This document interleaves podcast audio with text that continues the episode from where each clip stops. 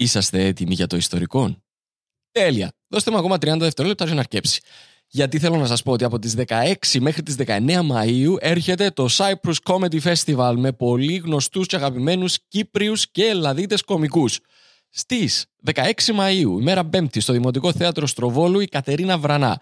Από 17 Μαΐου μέχρι 19 Μαΐου, στο Θέατρο Νύψωνα στη Λεμεσόν. Και το Σάββατο, 18 Μαΐου, είναι Black Lemon Day. Γιατί είναι Black Lemon Day? Γιατί ξεκινούμε στις 5 με ιστορικό recording live, Κωνσταντίνος Ψηλίδης, Παύλος Παυλίδης. Συνεχίζουμε στις 7 με Άστανα Pan Live, πάρα πάρα πάρα πολλά κακά pans, όπως ήδη σας συνηθίσαμε. Συνεχίζει στις 9 Κωνσταντίνος Ψηλίδης, Παύλος Παυλίδης, Τέλειο Ανατολίτη και στις 11 έχει πάρτι. Εισιτήρια στο www.motioncomedy.com. Μπείτε, πιάστε τα εισιτήρια σας και θα τα πούμε εκεί. Και τώρα αρχίζει το ιστορικό.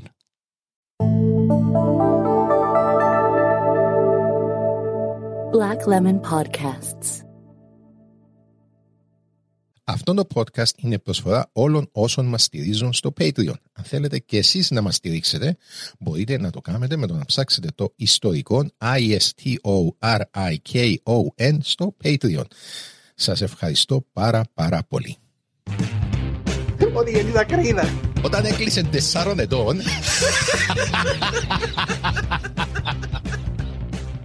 Ρε παιδιά, πεθαίνω για ένα φώτο.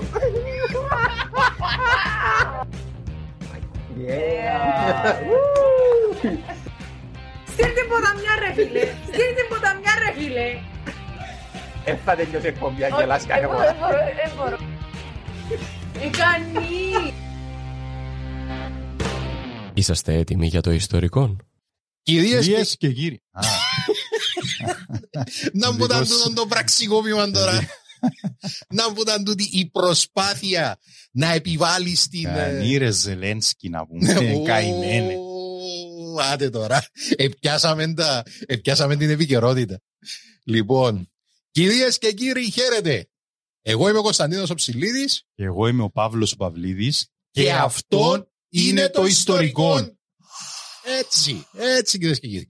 Κάθε επεισόδιο εγώ κάθομαι και μελετώ μία ιστορίας εις βάθος Και εγώ κάθομαι και ακούω την. Ακούω την ας πούμε να συν, ακούω την γενικά. λοιπόν, Έχω τα τερκαστά μου και ρουφώ. Λοιπόν, κυρίες και κύριοι, χαίρετε για ακόμα μια α, φορά. Καλώς ορίσατε στο ιστορικό, εμ, το ιστορικό podcast, το οποίο ασχολείται με θέματα γενικώς ιστορίας. Σήμερα να κάνουμε έτσι μια μικρή. Ασχολούμαστε συνήθως με ξένη ιστορία, κυπριακή. Σήμερα να κάνουμε μια έτσι μια μικρό detour σήμερα. Ε, Εκτός που Κυπριακή και ξένη είναι και κάτι άλλο. Ε, ναι, ρε, αλλά έχει μια συγκεκριμένη ιστορία, τέλος πάντων, η οποία ακόμα να μπούμε. Επίτηδες δεν μπήκαμε μέχρι σήμερα. Σήμερα να κάνουμε έτσι έναν ντου μικρό, να βάλουμε έτσι τα ποδάκια μας μέσα στο νερούδι, να δούμε αν είναι καλό. Αν είναι καλό, να συνεχίσουμε. Λοιπόν, πριν να προχωρήσουμε, βεβαίως να ευχαριστήσουμε τον κόσμο που μας στηρίζει στο Patreon. Μπράβο. Λοιπόν, να ευχαριστήσουμε τον κόσμο. Thank you, thank you. Θέλουμε ονόματα. Σαφέστατα. Ε, να ευχαριστήσουμε τον κόσμο ο οποίος μπαίνει στην πλατφόρμα το Patreon, είναι P-A-T-R-E-O-N και μας δίνει έτσι μια μηνιαία ε, συνδρομή 2 και 5 ευρώ, μπορείτε να επιλέξετε. Ουχή ευκαταφρόνητη. Ουχή ευκαταφρόνητη, μάλιστα, ναι. Και ο ευρώ, ας πούμε. λοιπόν, για να μας βοηθήσει με τα έξοδα μας και να μπορούμε να συνεχίσουμε να κάνουμε τη δουλειά την οποία αγαπάτε πάρα πολύ έξω και γιατί πλησιάζομαι Ω, ωραίο τούτο να έχουμε milestone. να έχουμε milestone σε πολλά μικρό χρονικό διάστημα τις 100.000 downloads. Σιγά σιγά. Σοβαρό μιλάς. Ναι, ερχόμαστε εκεί σιγά σιγά. Λοιπόν, ε, αυτή την εβδομάδα ευχαριστούμε ε, πάρα πολύ όσους μας ε, τους καινούριους μας τους συνδρομητές στην κατηγορία Μήτας Originals ε, να το αλλάξω το παράδειγμα το κάνω Μήτας Originals το Χρήστον το Σεβαστίδη ευχαριστούμε, Χρήστο μου. Ποιος είναι τούτος, ο γαμπρός μου, είναι ο γαμπρός μου. Έλα. Εμένα το λαλείς ρε να λαλεί και ο κόσμος ε, στηρίζουν τους μόνο οι δικοί τους τούτους Έβαλε όνομα και πήθε τον άνθρωπο. Εντάξει, Λέει, λίγο. Θέλει ένα recognition. Ευχαριστούμε, ε, Χρήστο μου. Την ε, Μελίνα της Κορδέλη. Φαντάζομαι να έχεις σχέση. Δεν ξέρω όμως. Λοιπόν, ε, τον ε, Κρίστοφερ τον Αγκατζώτη. Ευχαριστούμε, Κρίστοφερ μου. Λοιπόν, ε, και τον Αντρέα Κέι. Και στην κατηγορία που τα μια χούλς Ποταμιά χούλς. έχουμε τον κύριο Ραφαέλ Ρωτών. Ευχαριστούμε Ραφαέλ μου, respect. Και όταν έχουμε κάποιον ο οποίος προσφέρει στην κατηγορία των 5 ευρώ, πάντα παίζουμε ένα συγκεκριμένο ηχητικό απόσπασμα, το οποίο ονομάζεται drop, στη γλώσσα του podcasting. λοιπόν, απλά για να ευχαριστήσουμε τον κόσμο. Κυρίες και κύριοι, τον τρόπο μας. Ελληνική Κυπριακή λαέ. Γνώριμη είναι η φωνή που ακούεις. Ο Μάκης είμαι, ο ψηφοφόρος σας. Ρε γάρε! Ρε γάρε! Κύριε Καρεκλά, κύριε Καρεκλά, κύριε Καρεκλά, κύριε Καρεκλά. παρέλαβα κράτος, δεν θα παραδώσω κοινότητα. Χαίρετε στην διάνυση. Για να με σας πάρει το δαίμονα. Να του πει που τις έβγες έξω, τι θα του πει. Λοιπόν, εν τω μεταξύ, ε, ρώτησε με κάποιος αν είναι ok να μου στείλει κομμάτι ηχητικό. Ε, σαν τούτο, και βεβαίως είναι ok, και όχι μόνο είναι ok, αν είναι καλό και, και μπορούμε να το παίξουμε, αντικαθιστούμε και το υφιστάμενο. Κανένα πρόβλημα. Αν να κάνει ολόκληρο να εννοείς. Ναι, έτσι, έστειλε μου Compilation μήνυμα. να στείλει. Ναι, ναι, στείλε μου μήνυμα. Ένα φίλο και μου είπε, φίλε, μπορώ να κάνω καλό ανυμπόδισμα μου. Λοιπόν, μαζί μας στο στούντιο σήμερα έχουμε και τον Χριστόδουλο, ο οποίος είναι στους uh, Patreon μας στην κατηγορία των Ποταμιά Χούλς, επειδή είπαμε ότι από εδώ και στο Σε εξή. ποταμιά χούλς, ρε Ναι. παιδί. Οργανωτής. οργανωτή των. ε, νομο- οι οργανωμένοι που είναι οι Οργανωμένοι, φανατικοί. ναι, ναι, Οκ. οργανωμένοι. Τον ε, Ποταμιά Χούλς Όπως λέμε οργανωμένο έγκλημα. στη θύρα, ε, ξέρω εγώ, έξι να μπώνει. Εμείς θα διαλέξουμε εμείς. Ποια είναι η θύρα μας; Δεν μου μπορούμε να θυκαλέξουν. Ένα νούμερο, ρε φίλε. Οκ. Ποιος θέλεις να... Μπορούμε να θυκαλέξουν το 7. Αρέσει και μόνο. Όχι, όχι. Όχι. Όχι. Είναι του γάβρου. Του γάβρου. η θύρα. Α, οκ. Ε, σε παρακαλώ. Το 9. Ε, Α, όχι, είναι ομόνια, ναι. Με ιερό με όσοι είναι βαρέας, α. Εξιάσα. Για Το να 11 είμαστε 11 λούδε. έχει κανένα; Νομίζω πως όχι. Α, πόμπα. Είμαστε η θύρα 11 εμείς, δεν κουμπάρε. Ωραία, ωραία. ωραίο Λοιπόν, με οργανωτή τον ε, Χριστόδουλο, είπαμε παιδιά, θέλετε να έρθετε στο στούντιο για να δείτε από κοντά την ηχογράφηση του podcast, μηνυματάκι να μου στείλετε, τη δείτε αυστηρή σειρά προτεραιότητας. Λοιπόν, παίρνουμε στο θέμα μας σήμερα και έχω να σου πω ότι τούτο το συγκεκριμένο το θέμα θα το αναγνωρίσεις που τις πρώτες και λέξεις. Μάλιστα. Που τις πρώτες και λέξεις να πεις Έξεμπαλα, αγόρι μου. Είσαι έτοιμος; Είμαι πανέτοιμος. Ο Γιώργος Κοσκοτάς Ω, Γι' αυτόν ήθελες θύρα 7. Ε, δεν Είναι ήθελα του να γάβρου. δεν είχα ιδέα. Είναι του Ε, γάβρου. Δεν είχα καμία. ε, Σοβαρά, να μην, να μην θυμώ ότι ο θύρα 9 ήταν η ομόνια. Δεν τα θυμώ ότι ο θύρα 7 ήταν του γάβρου. Λοιπόν, γεννήθηκε στις 3 Οκτωβρίου 1953. Ε, σοβαρό μιλάς. Παρολίγο να σαν τη μάνα μου, ρε μάνα. Τρεις Οκτωβρίου του Φίλε, 52. Έχει, Είχε να ήθελε να φύγω, α. έχει τουλάχιστον 40 δισεκατομμύρια δραχμές διαφορά ο Κοσκοτάς που είναι η μάνα σου. Ε, ναι, Τουλάχιστον. Εννοείται. Στο χωριό ένας πρόπυργος στην Ελλάδα. Ο πατέρας του ο Βασίλης ήταν ελαιοχρωματιστής και η μητέρα του Σταυρούλα ήταν νοικοκυρά, όπως άλλωστε ήταν και αναμενόμενο εκείνη την εποχή. Μανί, ρε, που να μας πια επίκληση στο συνέστημα οι δύο παλαιστές να πούμε. Όχι, Με ήταν- πέντα που κάνουμε μετά. Και άις τους ελαιοχρωματισμούς και τις νοικοκυρές. Περίμενε, ρε. Λοιπόν, αμ, εκείνη την εποχή είχα ακόμα έναν αγοράκι, τον α, Σταύρο. Λοιπόν, και παρά το γεγονός ότι ήταν φτωχή οικογένεια, ο Γιώργος φαίνεται να είχε ευτυχισμένη παιδική ηλικία. Οι κάτοικοι του Ασπρόπυργου δηλώνουν στις κάμερες χρόνια μετά ότι θυμούνται έναν χαριτωμένο παιδάκι, ε, μελετηρών και πολύ γενναιόδωρο. Όπως τους βιαστές που δεν του έφερε, δεν του έφερε. Ήταν καλό.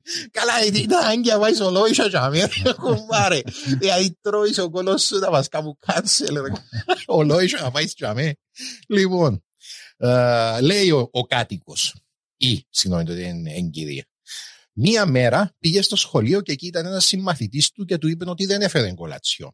Ο Γιώργος έβγαλε το κουλούρι του από την τσάντα του και του το έδωσε. Άρα, Γιώργο. Λοιπόν, ένας άλλος θυμάται πόσο καλός μαθητής ήταν. Πολύ μελετηρός, πολύ μελετηρός, πάντοτε κάτω από μία λάμπα να διαβάζει. Μόνο στη λογιστική δεν ήταν πολύ καλός άλλος. Ο Γιώργος ήταν έξυπνο παιδί, αλλά το κύριο του χαρακτηριστικό ήταν άλλο. Η μετέπειτα γυναίκα του Κάθη δηλώνει. Ήταν τρομερά φιλόδοξος. Το μυαλό τους δούλε, δούλευε συνεχώς, συνεχώς ασχολείται με κάτι. Μμ. Όταν βλέπεις τα συστατικά να έρχονται μαζί, φτωχή οικογένεια, εντάξει, έξυπνος α, ο τύπος που μητσής και φιλόδοξος. Μάλιστα. Ε, τούτον, ε, συνήθως είναι συνταγή για... Αν μπορούσε και όχι. Θα μπορούσε και όχι, αλλά στη συγκεκριμένη Να περίπτωση μπορούσε να είναι ένα πρότυπο. Θα μπορούσε. Ένα role model που ε, εύκαλε τα λεφτά του σωστά, βοήθησε την οικογένεια του. Που, ε, Μάλιστα. Βιοπάλευε. Ε, αλλά έτσι- επέλεξε κάτι Έτσι άλλο. έκαμε κυρίες και κύριοι ο Γιώργος Κοσκοτάς και αυτό είναι το τέλος του podcast. Δεν έχουμε τίποτα άλλο να πούμε. λοιπόν, το μέλλον λοιπόν του νεαρού Γιώργου προδιαγραφόταν λαμπρό, αλλά αυτή η περίοδος δεν ήταν και η καλύτερη για να έχει κάποιος όνειρας στην Ελλάδα. Το 1967 οι συνταγματάρχες επέβαλαν τη Χούνταν ή όπως το λένε κάποιοι σήμερα ε, οι παλιές καλές μέρες. Λοιπόν, Σωστό. ε, κάτι που οδήγησε πάρα πολλούς να αναζητήσουν την τύχη τους στο εξωτερικό. Το 1970, όταν ο Γιώργος έκλεισε τα 17, η οικογένεια Κοσκοτά μετακομίζει στην Αμερική, όπου η μητέρα του Σταυρούλα είχε συγγενείς. Μάλιστα. Βρίσκουν το νέο τους στο σπίτι στον Bronx.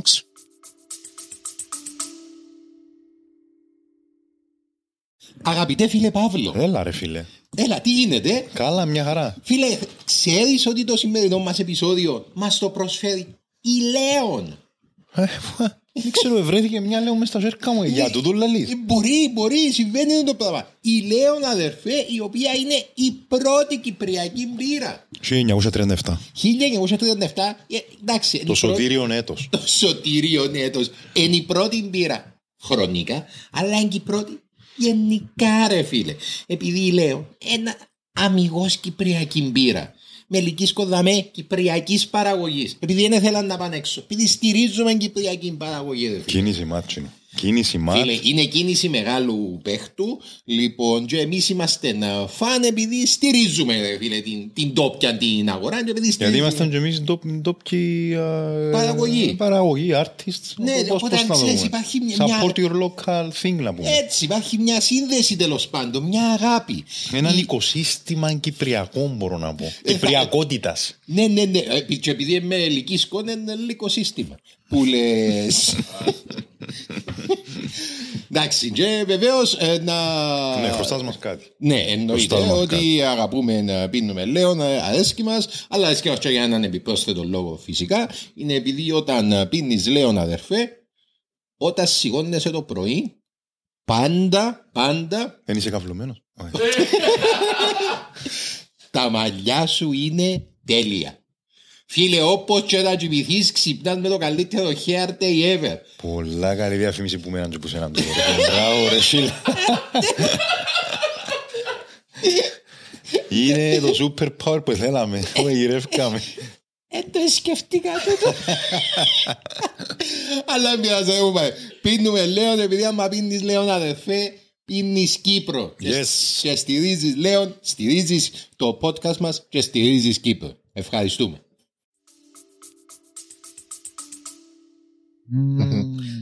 Πάει στα hardcore μάνι μάνι. α. Γιατί ρε; Δεν να πάει να μείνει η Μανχάτα να μείνει μαλακαβάθος αφού είναι φτωχός. είναι. Να πάει. Φιλόδοξος φαντάζομαι για μένα ο στόχος του. Έτσι αμέ ο στόχος του. Ναι. Λοιπόν. Και ο πατέρας του πέφτει με τα μούτρα στη δουλειά μαζί με τους δύο γιους του. Όπως όλοι οι μετανάστες που ψάχνουν έναν καλύτερο αύριο, ο πατέρας Κοσκοτάς άνοιξε μια επιχείρηση μαζί με την οικογένειά του, η οποία ήταν τόσο πετυχημένη που μέσα σε 7 χρόνια κατάφερε να δημιουργήσει και δεύτερη επιχείρηση. Η δουλειά τους ήταν να, να μποιατίζουν σπίτια και να επιδιορθώνουν τζάμια. Τούτη ήταν η δουλειά που έκαναν. Τίμια. Τίμια. Τίμια, ναι. Όταν ο, όταν ο Κοσκοτάς δεν εργαζόταν στην οικογενειακή επιχείρηση, σπούδαζε λογιστική. Ε, όχι, είπα σου το. Καμία άρκευσε να χαλά το πράγμα. Όχι, δεν με έναρκευση, δεν χαλά το Ναι, πράγμα. ναι, Το ναι. 1972 ο Γιώργος φυτά στο New York University. Ε, σοβαρό μιλάνε. Ναι, ναι. Αλλά την επόμενη χρονιά εγγράφεται στο Fordham University, όπου φυτά μέχρι το 1974. Για λογιστική μπαλέ. Για άγνωστο λόγο να αλλάζει εκπαιδευτική στέγη για τρίτη φορά και αποκτά πτυχίο λογιστικής από το Herbert Lehman State University. Πάει κάτω-κάτω. Κάτω κάτω. Όντως, τα rankings. Χρόνια μετά μαθαίνουμε γιατί ο Κοσκοτάς αναγκάστηκε να αποχωρήσει. Σύμφωνα με το άρθρο του περιοδικού Time, The Looting of Greece, α, σημείωσε ότι πολύ που το υλικό σήμερα προέρχεται από το, το, το άρθρο του Times που βγήκε το 89. Ο Κοσκοτάς συνελήφθη να είχε παραγγείλει μεγάλες ποσότητες γραφικής, γραφικής ύλης και επιστολόχαρτων με το σήμα των δύο πανεπιστημίων, το New York State και το Fordham University. Ο Κοσκοτάς ισχυρίζεται ότι ήθελε να κάνει πλάκας σε φίλους τους, στέλνοντας τους δίθεν επίσημες επιστολές από τα πανεπιστήμια. Τα πανεπιστήμια όμως από την άλλη πιστεύουν ότι ο Κοσκοτάς ετοιμαζόταν να χρησιμοποιήσει τη γραφική ύλη για να πουλήσει ψευδή πτυχία. Ε, Ένα, ένα, να πάω με την εκδοχή του Πανεπιστημίου για κάποιο να πω δαμε ότι ο Κοσκοτάς αρνείται το. τούτο. λόγο. Όχι μόνο αρνείται, ε, ισχυρίζεται ότι ήταν κάτοχος ε, δοκτοράτου Ω, σοβαρό εντάξει, μιλάς. στα οικονομικά. Ναι, ρε παίχτη μου. Τα ώρα. Ε, με τις ώρες που πάει. Πάει 6-9 ας πούμε, έχεις δοκτοράτο. Φίλε, κοίταξε να δεις. Α, χρόνια μετά που έκαμε ε, κατάθεση, ισχυρίζεται ότι είναι δόκτορας. Ερώτησε τον ο πρόεδρος του δικαστηρίου ε, πού είναι τα χαρτιά σου. Και σημαίνει ότι θα σας τα καταθέσω και διαδικαστά. Δεν κατάφερα να τα ευρώ πουθενά. Εμπήκαμε στο alumni, των, ε, μες στους αποφύτους των πανεπιστημίων και των τριών, μες στους καταλόγους για να δω αν ήταν πουθενά ο Κοσκοτάς. Εν ήβρα κάτι, Ούτε στο τρίτο ήταν. όχι, ούτε στο τρίτο είναι. Λοιπόν, εν ήβρα κάτι, ε, σημαίνει ότι δεν μπορεί να είναι αλήθεια. Ναι, ότι αν είναι αλήθεια, εγώ εν το ήβρα και πάω με την ενημέρωση που έχω από τους Times. Δεν μπορεί να γίνει μαζί σου που πιάνουμε τους απατεωνίσκους κάθε φορά που είναι ψευδή πτυχία, Φίλε, εγώ κάνω το... λαμόγια. Δεν που γίνεται. Είναι, ε, μα είναι ωραίο θέμα. Είναι ωραίο θέμα να δεις το... Σε 50 χρόνια ένα αντίστοιχο podcast που Για να μένα, γίνεται, που εξε- Όχι, είναι για το Γιαννάκη. Το Γιαννάκη, Γιαννάκη. Ε, Αλλά ναι, κάποιος ο Όταν είμαστε με, με το καλό που να είμαστε στα 70 μας, 80, 2019, ε, 20, οπότε 21, και να είμαι 2070 τότε. ε, όχι, ε, να το κάνουμε εμείς στα 80 μας το ιστορικό, δεν να έχει 8.000 επεισόδια ως Ε, τότε. Να το αλλάξουν το να είναι προϊστορικό. Α, Ναι. Αυτά είναι. Λοιπόν, Εν τον υβράμε πουθενά στους αποφύτους. Όχι. μάλιστα. εκαταδικάστηκε σε 200 δολάρια, με 200 δολάρια πρόστιμο και αφαίρεση των τίτλων σπουδών του, εξού και γιατί πήγε στο τρίτο πανεπιστήμιο. Λοιπόν, ε, είπαμε ότι δεν είμαι σίγουρος ότι είναι αλήθεια. Έψαξα εν το ήβρα, δεν σημαίνει ότι πάω λάθος και απλά για το σημείωση για το υπόλοιπο του επεισοδίου είναι ότι εάν έκαμα κάτι λάθος, απολογούμε, τούτη ήταν η πληροφορία που ήβρα, έτσι την ερμήνευσα. Αν έκανα κάπου λάθος και στεναχώρησε κάποιον, δεν υπήρχε κανένας δόλος τέλος πάντων. Ήταν, Γιατί μπορεί και εσύ να τον εγείρευκες Γιώργος Κουσκοτάς, μπορεί όπως όλοι οι Ελληνοαμερικάνοι να είχε ένα άλλο όνομα στην Ελλάδα, έναν γκάς, Ναι, είναι κος, gas κοσκότες. ε, κάτι έτσι. Ο φιλόδοξος Κοσκοτά πήρε την πρώτη του γεύση από τη γλύκα του εύκολου κέρδους και δεν επρόκειτο να τα αφήσει έτσι απλά. Η επόμενη του απάτη άλλαζε τη ζωή του οριστικά. Περίμενε και για ποια, πού εννοείς ότι έπιανε την πρώτη γεύση του. Ε, με το ότι προσπάθησε να πουλήσει, σύμφωνα με τους Times, ψεύτικα πτυχία για να βγάλει λεφτά γλύωρα. Ναι, αλλά έφαν την. Ε, έφαν την, αλλά δεν σημαίνει ότι την ευκαιρία, η ευκαιρία αν υπήρχε. Είπαν ότι αν το ξαναπροδοκιμάσω Ε, έχω καλύτερα το. κάτι έχει. Ναι.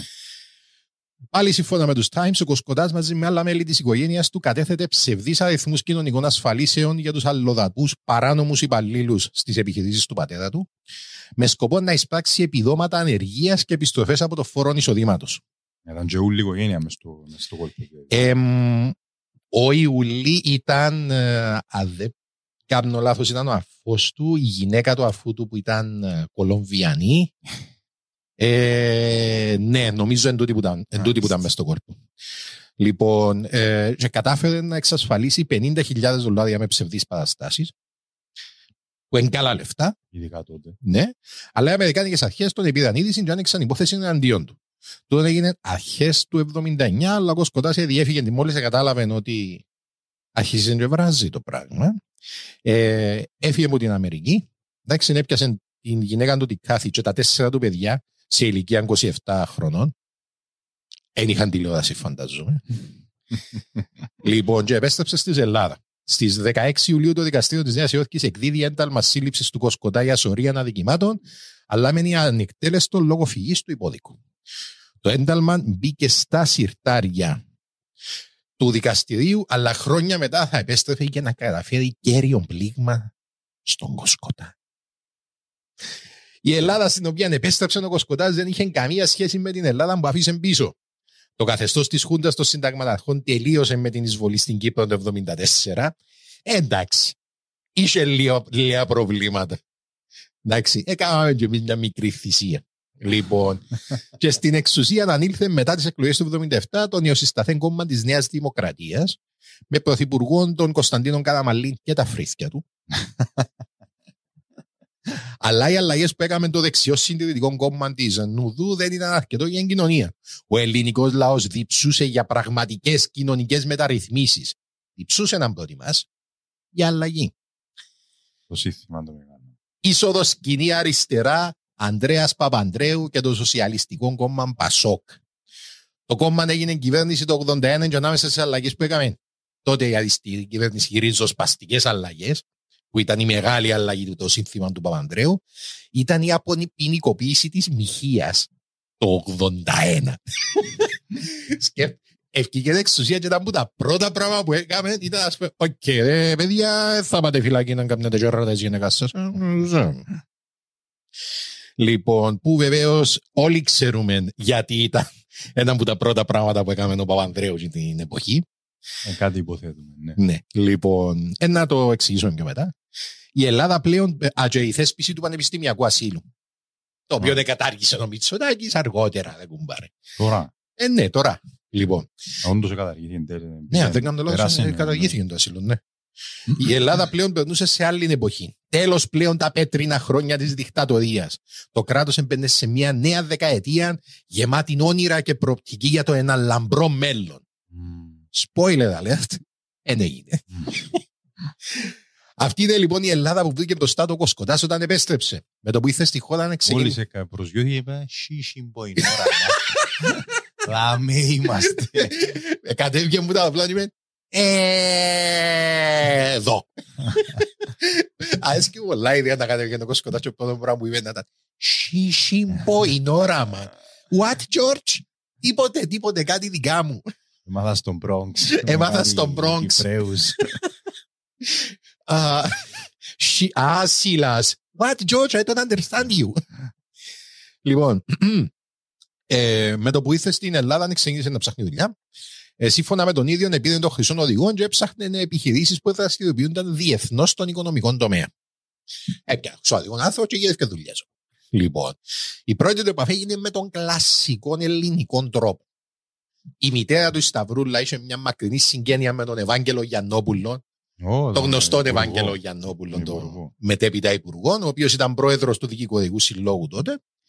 Ε, είχε μια μακρινή συγγένεια με εκείνον και έστειλε τον Κοσκοτά να πάει να το δει. Ο Γιαννόπουλος είπε του Κοσκοτά ότι έχω δουλειά για σένα, να σε κάνω κλητήρα. Κλητήρα, ρε. Και έτσι ήταν και η αντίδραση του Κοσκοτά. Γιατί στην ουσία η δουλειά του θα ήταν να πιάνει την εφημερίδα του Δικηγορικού Συλλόγου το νομικό βήμα και να την παίρνει στους άλλους τους δικηγόρους. Δηλαδή, όταν κατάλαβα, λέει, να μου ήταν η δουλειά, απλά είναι πια. Σιγά με πάει ο κλητήρα, είμαι αυτός ο πάει ο κλητήρα. Ακόμα μια ένδειξη ότι μάλλον δεν είχε πτυχία. Α; Μα- Ε, κοίταξε να δεις. Γιατί, καλά, γιατί όμως; Ε. Επειδή υπενόεις τη δουλειά. Όχι, επειδή είναι τούτη τη δουλειά που του πρόσφερε ο άλλος. Α, Αν είσαι πτυχία, να σε α, βάλω α, κάπου, οκ. ε. Ε, κοίταξε, μετά το θέμα είναι ότι ε, ισχυρίζεται ότι ο τότε διευθυντής της Τράπεζας Κρήτης, εντάξει, Α, τζαμέ που Ναι. γίνεται. που ήταν, λέει, καθηγητής του στην Αμερική, στο πανεπιστήμιο, δεν ξέρω ποιον πανεπιστήμιο, επί, πιάσε τον τηλέφωνο και ζήτησε τον να περάσει για interview. Λοιπόν, και λέει ο Κοσκοτάς, έδειξε μία ματιά στο βιογραφικό μου μόνο και μου πρόσφερε δουλειά στην τράπεζα ως administrative assistant. Στην ουσία η δουλειά μου ήταν να είμαι βοηθός του διευθυντή της τράπεζας και να παρακολουθώ καθημερινά το χρηματιστήριο. Εντάξει, εν, ε, σοβαρή θέση και ε, προσλήφθη σε εκείνη τη θέση λέει με το πτυχίο του διδάκτορ ε, σε θέματα οικονομικών. Έτσι, πράγμα, ε, εμπιστευτικό. Λοιπόν, εμ, ακόμα μια διευκρίνηση, τα περισσότερα που να πούμε πιο κάτω, πολλά που τούτα που να πούμε πιο κάτω, είναι ισχυρισμοί του Κοσκοτά ενώπιον δικαστηρίων και οι περισσότεροι που εμπλέκονται μες στου ισχυρισμούς διαψεύδουν ότι έγινε. Τούτο είναι απλά για νομικούς σκοπούς. Λοιπόν, μόλις δύο χρόνια μετά, το 1982, ο τότε διευθυντής δημοσίων σχέσεων της τράπεζας Δημήτρης Κουνελάκης προσέγγισε τον Κοσκοτά με μια επιχειρηματική, επιχειρηματική ιδέα. Να ξεκινήσουν, λέει, περιοδικών και να μπουν στο χώρο των εκδόσεων. Όψε ότι τότε Άλλο μόνο, μονοπάτι Ναι. για τότε. μόνο έναν τηλεοπτικό κανάλι υπήρχε, η ΕΡΤ. Η ΕΡΤ. Λοιπόν, είχαν αρχίσει να δίδονται άδειες, αν δεν κάνω λάθος, για ραδιοφωνι... ιδιωτικούς ραδιοφωνικούς σταθμούς. 89 νομίζω. Ε, όχι, τον παιδιά ήταν πιο πριν. Ε, αλλά ε, ε, μες στον- ε, μες στον τη δεκαετία, μες στον την περίοδο. Οπότε είχε πάρα πολλές εφημερίδες και περιοδικά. Λοιπόν, ο Κουνελάκη μου παρουσίασε ένα business plan και πώς μπορούσε το περιοδικό να αποφέρει κέρδη μέσα στα επόμενα χρόνια. Ρώτησα πόσα λεφτά θα χρειαστούν και μου είπε ότι θα πρέπει να μαζευτεί ένα κεφάλαιο γύρω στα 50 εκατομμύρια δραχμές. Συμφώνησα και του τα έδωσα. Ήσεν. Ήρθε πριν δύο χρόνια από την Αμερική, χωρίς τίποτε, και μέσα σε δύο χρόνια είχε έναν κεφάλαιο 50 εκατομμύρια να διαθέσει για να ξεκινήσει περιοδικό. Που πρέπει να νομίζω ήταν 100.000 λίρες. Λίρες τούτο. Ναι, Δεν που- είναι ε, ε, όχι, ε, ε, 200 νομίζω, ε, 150 με 200, γιατί θυμούμε την, ε, ε, προσπάθησα σε πολλά σημεία να βρίσκω την ανάλογη ε, Ισοτιμία. την ισοτιμία, αλλά δεν τα καταφέρω το εδώ για ούλα. Λοιπόν, η χρηματοδότηση του περιοδικού δεν στέρεψε την κάνουλα του Κοσκοτά, ο οποίος άρχισε σταδιακά να αγοράζει μετοχέ της Τράπεζα Κρήτης και έφτασε να ελέγχει προσωπικά το 2% του μετοχικού κεφαλαίου μέχρι το 83. Πρόσεξε. Εδώ κάνουμε λεφτά για το περιοδικό και έχουμε και λεφτά και αγοράζουμε μετοχές τη Τράπεζα και αγοράζουμε τόσες πολλές που φτάνουν να έχω το 2% 30 χρόνων. τη Τράπεζα. Τα 30 χρόνια, 29. Πάμε. 83 είπες γαμώτα. 53, ε. Α, ναι, συγγνώμη, ε, ε, ε, 82 δάμε. Α, ναι, έχεις δίκιο, ναι. Εντάξει, συγγνώμη. Εντάξει, ρε, δεν είμαι καλός με τα μαθηματικά. Έχω πτυχίο από το Fordham University. Κατάλαβα Το το ρε δείχνεις. κοσκοτά δύο. Λοιπόν, η... Μάλιστα. η τράπεζα Κρήτη επιχειρηματικά δεν πήγαινε πάρα πολλά καλά. Ήταν από τις πιο μικρές, ήταν η πιο μικρή τράπεζα από τις εμπορικές. Αλλά υπή- και υπήρχε έντονος φόβος ότι θα ήταν να κρατικοποιηθεί. Βλέποντας τον κίνδυνο, αλλά και την ευκαιρία. Yes, αφέστα. Ο Κοσκοτάς άρχισε τις επαφές με το κυβερνών Σοσιαλιστικό Κόμμα προσπαθώντας να δει πώς μπορεί να τους εξυπηρετήσει. Ε, κατάλαβε γλήορα πώς παίζεται το παιχνίδι. Λες, οκ, πάμε να χορέψουμε ταγκό. Μετά από επαφές που είχε με ιθύνοντες του κόμματος, του είπαν ότι πρέπει πρώτα απ' όλα να ενισχύσω τον αγώνα του κόμματος στις εκλογές του 85. Μου ζήτησα συνολικά 40 εκατομμύρια. Το Α, κυ- ναι, εκατομμύρια, δηλαδή. Ε, ε, όποτε θέλει. και το κυριότερο πράγμα που ε, ήθελαν όμως ήταν η απομάκρυνση του Μπακογιάννη από την, ε, από την ε, εκδοτική εταιρεία. Α, δαμέ, έβαλα το ανάποδα, συγγνώμη λοιπόν. Για να δημιουργηθεί, ε, δημιουργήθηκε το περιοδικό 1. Okay. Το οποίο περιοδικό 1 ε, ευκάλεντο η, μ, η εκδοτική εταιρεία γραμμή ΑΕ. Ε, δημιουργήσαν την η εκδοτική εταιρεία και ευκάλαν το περιοδικό. Μες στο ΔΣ του Της γραμμή. της ΑΕ. γραμμή ΑΕ ήταν ο Παύλος Μπακογιάννης που ήταν γαμπρός του Μητσοτάκη. Α, Που δολοφονήθηκε μετά. Που δολοφονήθηκε μετά από τη 17 Νοέμβρη. Λοιπόν, ακόμα ένας από τους γαμπρού του Μητσοτάκη, ο αδερφός του Μπακογιάννη. Και τέλος πάντων, όλο το διοικητικό συμβούλιο ε, πρόσκειτο Στη δεξιά, νουδού να πλευράς. πούμε, ναι. λέει ο Κοσκοτάς ότι είπα μου, ναι, ε, να έρθεις να τα μιλήσουμε, να σε βοηθήσουμε, αλλά θέλουμε 40 εκατομμύρια να μας δώσει για τις εκλογές και επίσης ο Μπακογιάννη πρέπει να φύγει από τη γραμμή. Λοιπόν, έτσι και έγινε. Λοιπόν, επειδή τη θέση του Sorry, Θοδωρής sorry. Ήταν και ο Κοσκοτάς μες στο διοικητικό της Ναι. γραμμή. ήταν και ο Κοσκοτάς, αλλά δεν είχε, ε, είχε κάποιο θέμα με την τράπεζα Κρήτη. Είχε σύγκρουση συμφερόντων και δεν μπορούσε, νομίζω, είτε να φαίνεται το όνομα του, είτε να έχει το πλειοψηφικό Α. πακέτο. Ένα από τα δυο. Μάλιστα. Λοιπόν, τη θέση του επειδή ο Θοδωρής Καλούδης, Του ε, Μπακογιάννη. ναι, Άρα έφτιαξε. έφτιαξε τον, ναι. Και ο εκδοτικός οίκος εμπλουτίζεται με ακόμα τέσσερα περιοδικά. Πάμε εδώ και με 50 εκατομμύρια ανοίξει ο πρώτο, πήγαν άλλο τέσσερα περιοδικά τώρα. Το 1984 ο Κοσκοτά συγκλονίζει τον επιχειρηματικό κόσμο όταν καταφέρνει να εξαγοράσει την τράπεζα στην οποία ξεκίνησε να εργάζεται μόλις πριν τέσσερα χρόνια. Σκέφτομαι ότι ξεκινά δουλειά σε μια τράπεζα τώρα Administrative assistant. βοηθός του διευθυντή και μέσα σε τέσσερα χρόνια έχεις αρκετά λεφτά για να τη αγοράσει. Που, του- που η δουλειά του ήταν Τώρα και την οθόνη με ο... Ναι, βασικά. Ε, Και όσο νομίζει μόνο το teletext. Τέλεξ. Δηλαδή, η Πανάθα πότε παίζει, με θωροδαμε. Άσο χειρί. By the way, ήταν Παναθηναϊκός ο Κοσκοτάς. Ναι, έτσι, φίλε μου, έγκυρα από Πού το- είναι η πηγή, ποια είναι η πηγή. η πηγή μου είναι το Sport 24. Εντάξει, έγκυρες ποδοσφαιρικές πηγές θα... Θέλεις το εσύ ήταν Πανάθας του. Ήταν, λέει, Παναθηναϊκός. Έχω φίλους φαν του podcast Πανάθες άγριους και ωραίους όμως. Ναι. Να μας ε, ελέγχεται. το πράγμα. Φίλε, κοίταξα, εσύ πηγέσαι να πούμε μετά, λέει ότι ήταν πράσινος εντός εισαγωγικών και φύλλα προσκύμενος προς τον Παναθηναϊκό. Μάλιστα. Λοιπόν, ε, λέει ο Κοσκοτά, η οικογένεια Καρά που ήταν υπό τον έλεγχο της τράπεζας ζούσε συνεχώς υπό το φόβο ότι το κράτος θα, θα έπαιρνε την τράπεζα και θα έχανε πάρα πολλά λεφτά. Αποφάσισε λοιπόν να την πουλήσει σε τιμή πολύ πιο χαμηλή από αυτήν της αγοράς. Ήταν μεγάλο ρίσκο. Εάν η τράπεζα Κρήτης γινόταν κρατική, τότε θα χάνονταν τα λεφτά. Αν συνέχιζε όμω και αύξανε τον όγκο εργασιών της, τα ωφέλη θα ήταν τεράστια. Η πώληση του πλειοψηφικού πακέτου της Τράπεζας Κρήτης κόστησε περίπου ένα δις. Δραχμές. Επαναλαμβάνω, μέσα σε τέσσερα χρόνια που ήταν άνεργος του τον, έχει ξαφνικά να δώσει ένα δις. Και λέει έτσι εσύ, οκ. Πού τα είδαν τα λεφτά, ρε αδερφέ. Λογική ερώτηση. Λογική ερώτηση. Λοιπόν, ο ίδιος ισχυρίζεται ότι έπαιρνε δάνεια από. By the way, μελετώντας την ιστορία, το πρώτο πράγμα που διαπίστωσα είναι πόσο γελία εύκολο ήταν και την εποχή να πεις ψέματα και να βγει και να πεις: «Όχι, ναι, ναι, ναι, έτσι έγινε. Εντάξει, χωρίς να ανάγκη αποδείξει οτιδήποτε. Και ότι αν έγινε του σήμερα, ας πούμε, το ίδιο πράγμα, Εντάξει, να σας πω, ναι, είμαι διδάκτωρο οικονομικών. Στέλνεις email στο πανεπιστήμιο τους Νέα. Ναι, τούτος σε διδάκτωρο. Όχι, δεν είναι, μου καλό, μου λέει, ήσασταν καλά, ας πούμε. Λοιπόν, ξέρετε, ε- έκαμε δάνεια από ελβετικές τράπεζες. Ποια δάνεια από κοντά σας τούτος; Όχι, είναι πια. Τα ναρκωτικά κάνετε. λοιπόν, ο ίδιος λέει ότι έπαιρνε λεφτά, ε, έπαιρνε δάνεια από ελβετικές τράπεζες, αλλά οι εχθροί του λένε άλλα. Ε, υπάρχουν διάφορα σενάρια. Λοιπόν, ξεκινά από το χρηματοδοτούσε τον η CIA και η Αμερικανική κυβέρνηση για να αποσταθεροποιήσει τη σοσιαλιστική κυβέρνηση του Πασόκ, το οποίο εμπιστεύουμε φυσικά. Επειδή όχι τίποτα άλλο, στο τέλος έκαψε τον η Αμερικανική κυβέρνηση. Στο... Έχει σχέσεις με τη μαφία και πουλάνε βγάλει λεφτά από τα ναρκωτικά.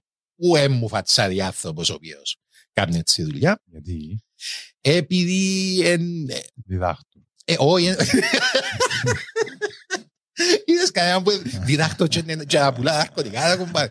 Κάτι να πίσω από την αυλή του πανεπιστημίου και κάπως ψητ φιλαράκι. Έχεις ένα ευρώ να σου δώσω ένα πτυχίο. Πόσο μια πολλά καλή βιβλιογραφία.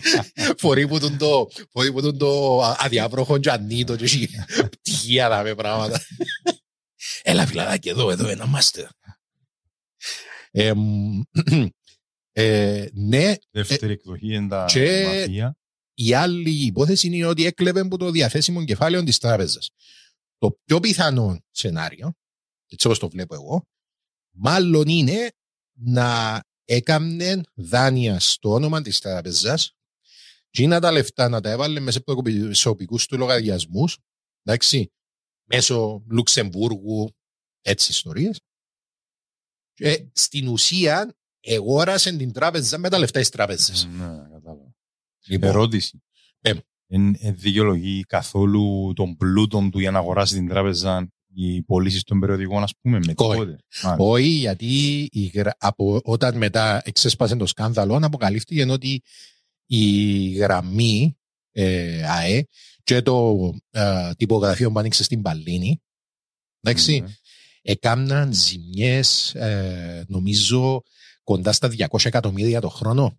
Ε, ήταν, ήταν ζημιογόνες, ήταν ζημιογόνες οι, οι δουλειές που είχε. Λοιπόν, ο Κοσκοτάς ισχυρίζεται ότι για τα επόμενα δύο χρόνια έκανε τακτικές πληρωμές στο Πασόκ δίνοντας περίπου 50 εκατομμύρια δολάρια. Έτσι ισχυρίζεται. Ε, ναι. ε, έτσι ισχυρίζεται ότι έρχονταν κοντά μου, δηλαδή μας θέλουμε λεφτά για το τάδε φεστιβάλ, θέλουμε λεφτά για το τάδε event, θέλουμε λεφτά για να τυπώσουμε. Και ο έδινε τους λεφτά συνέχεια. Με τις ευλογίες του κόμματος, υποθέτουμε, οι επιχειρηματικές, οι επιχειρηματικές δραστηριότητες του Κοσκοτά ανθούσαν. Χτίζε έναν υπερσύγχρονο τυπογραφείο στην Παλίνη για περίπου 10 δισεκατομμύρια δραχμές που είχε χαρακτηριστεί ως ένα από τα καλύτερα τυπογραφία παγκοσμίως. Ε, σοβαρό. μιλάς. Άδειες για τη α, τυπογραφείο για το οποίο τις άδειες έπιασαν τι κυριολεκτικά overnight, και όχι μόνο έπιασαν τις μέσα σε πολλά λίγες ημέρες. Είχαν του πει να συνεχίσει να εργάζονται μέσα οι εργάτες για να ετοιμάσουν το τυπογραφείο και απλά να βάλουν σεντόνια έξω για να μην φαίνεται, ότι, για να μην φαίνεται που έξω ότι κάνουν δουλειές μέσα. Είπε ο Κοσκοτάς. Ε, Καλά ρε, και πώς είναι ζημιογόνα τα περιοδικά με έτσι υποδομές και κεφάλαια. Ε, ρε φίλε, επειδή προσλαμβάνεις κόσμο να φέρεις κοντά, δεν έχεις ένα σωστό business plan, δεν κάνεις μια σωστή ανάλυση του κοινού και δεν πουλάς φύλλα. Και δεν πιάνεις λεφτά που διαφημίσεις, ε, να μείνεις που κάτω. Ναι.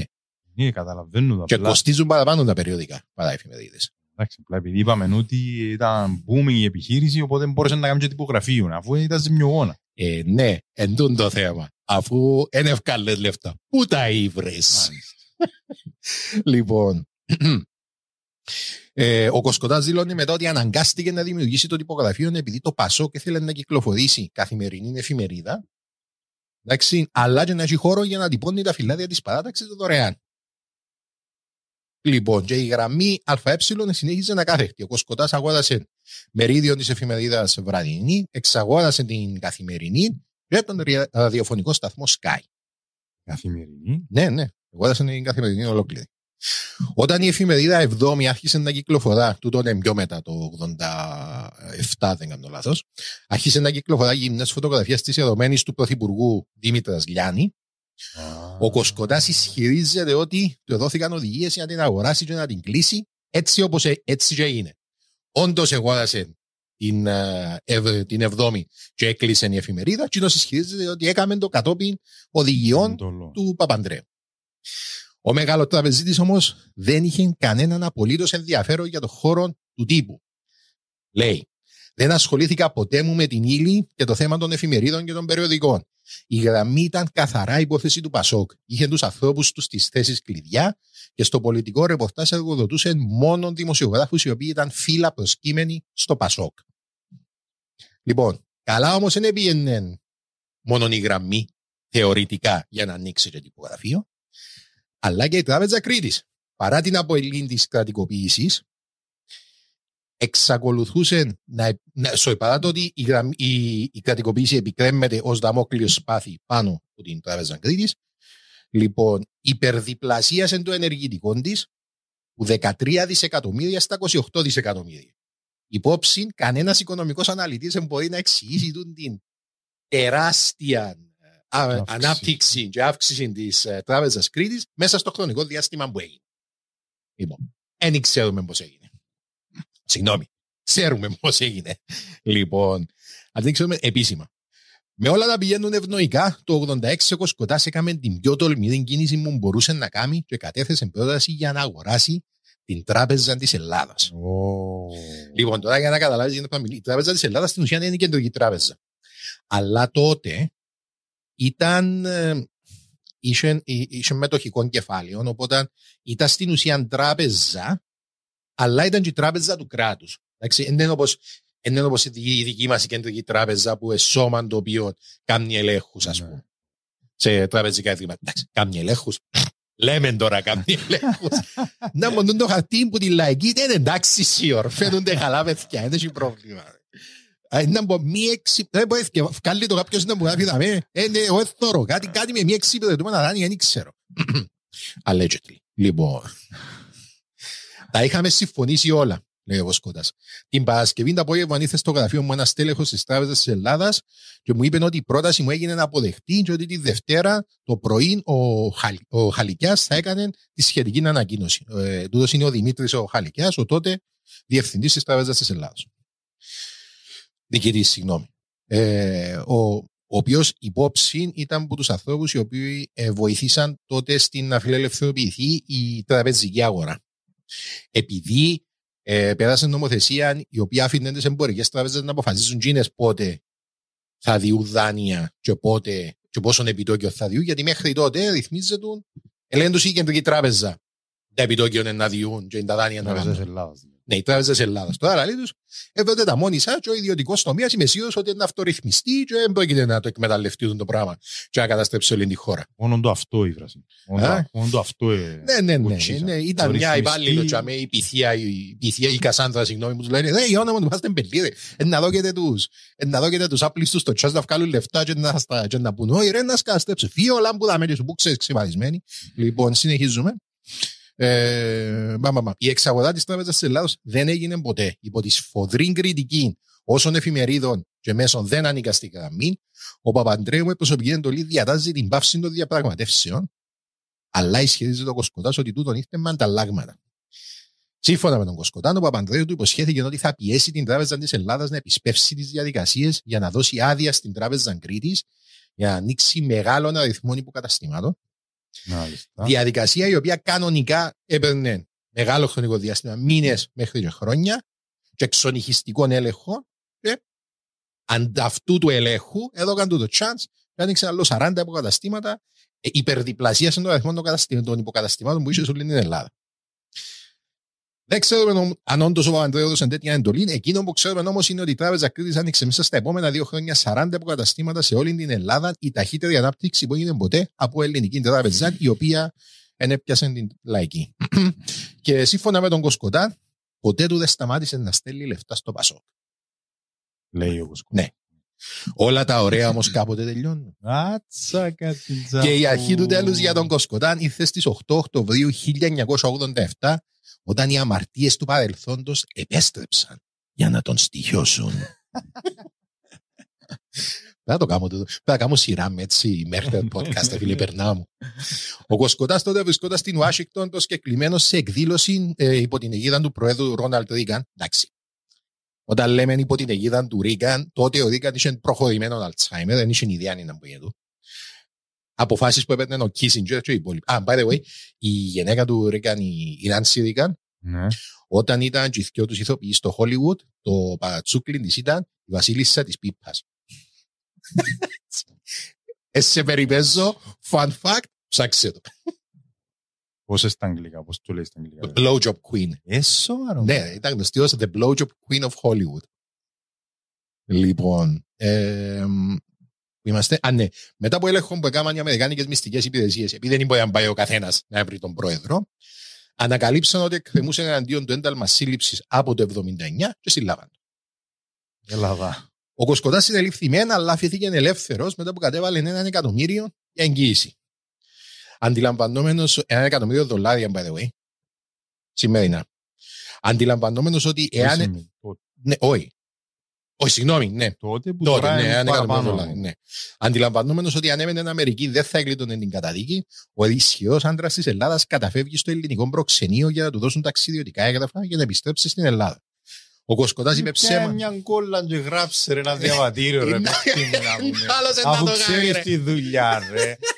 Θέλει και επίσημη αρχή ρε να σου τα επιστοποιήσει. Θα γράψει πάνω, είπε μου ο Αντρίκος. Ποια έτσι αμέσως στα printer σου βάλε μια Ε, έχει τόσο τυπογραφείο, ρε. σταυρό με μπλε ε, τετράγωνα πρεσβεία. Δεν το σκέφτηκε. Φίλε, Ε, ναι, ξέρεις- φίλε, άμα δεν το χειζένει. ξέρεις πόσο διαφορετικά θα ήταν τα πράγματα εάν το σκέφτεται το πράγμα.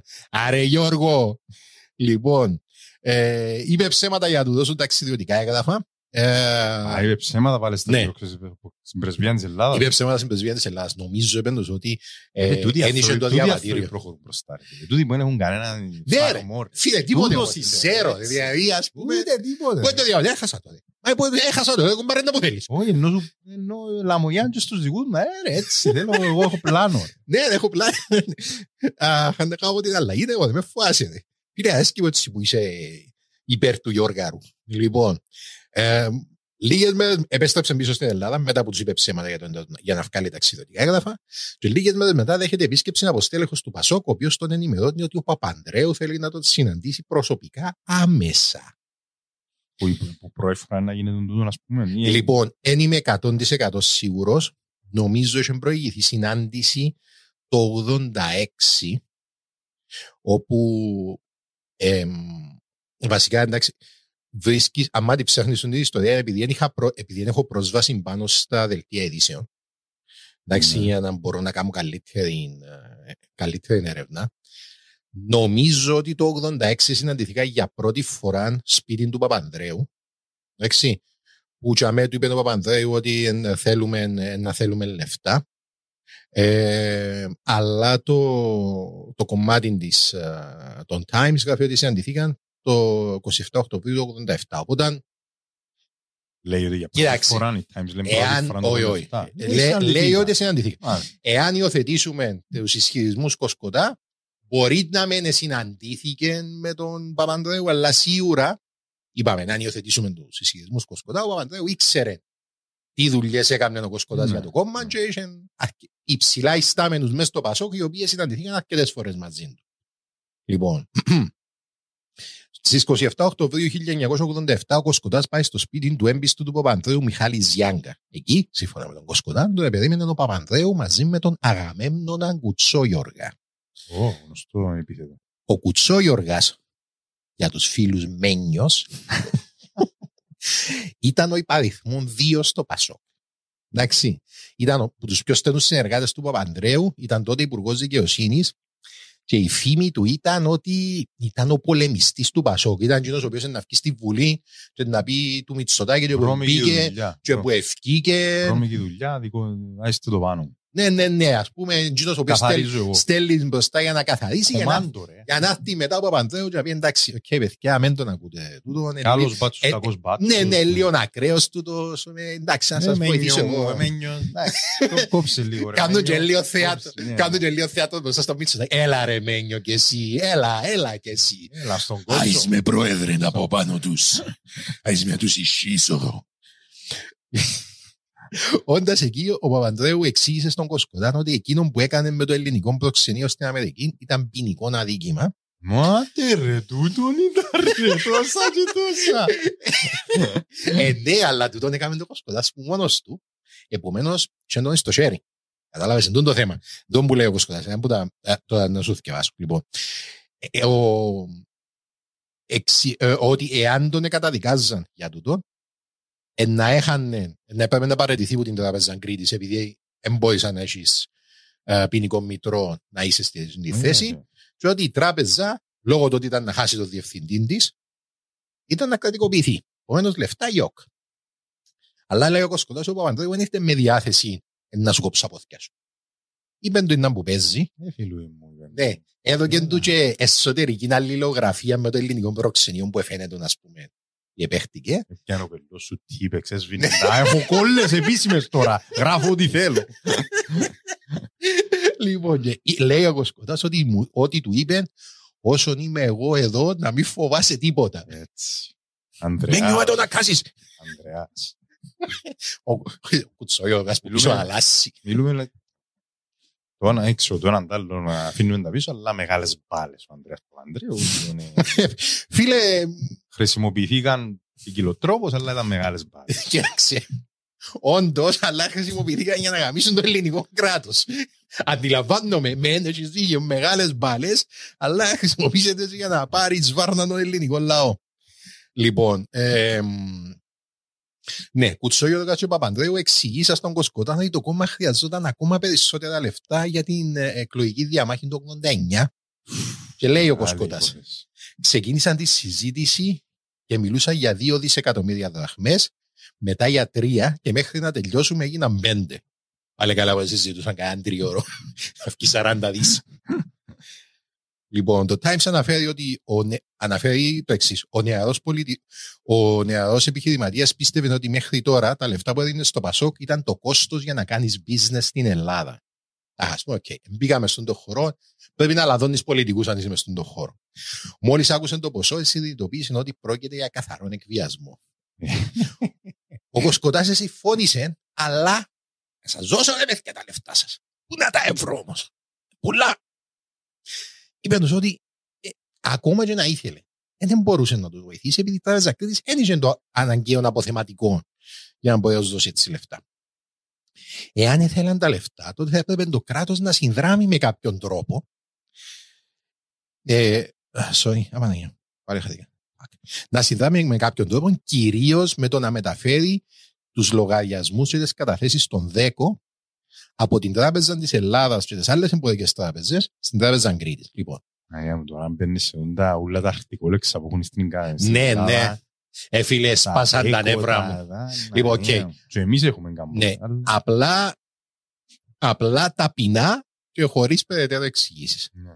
Οι επιχειρήσεις, η ΔΕΚΟ, στην ουσία είναι οι δικοί μας οι μη κρατικοί οργανισμοί. Μάλιστα. Εν- Μπόμπα.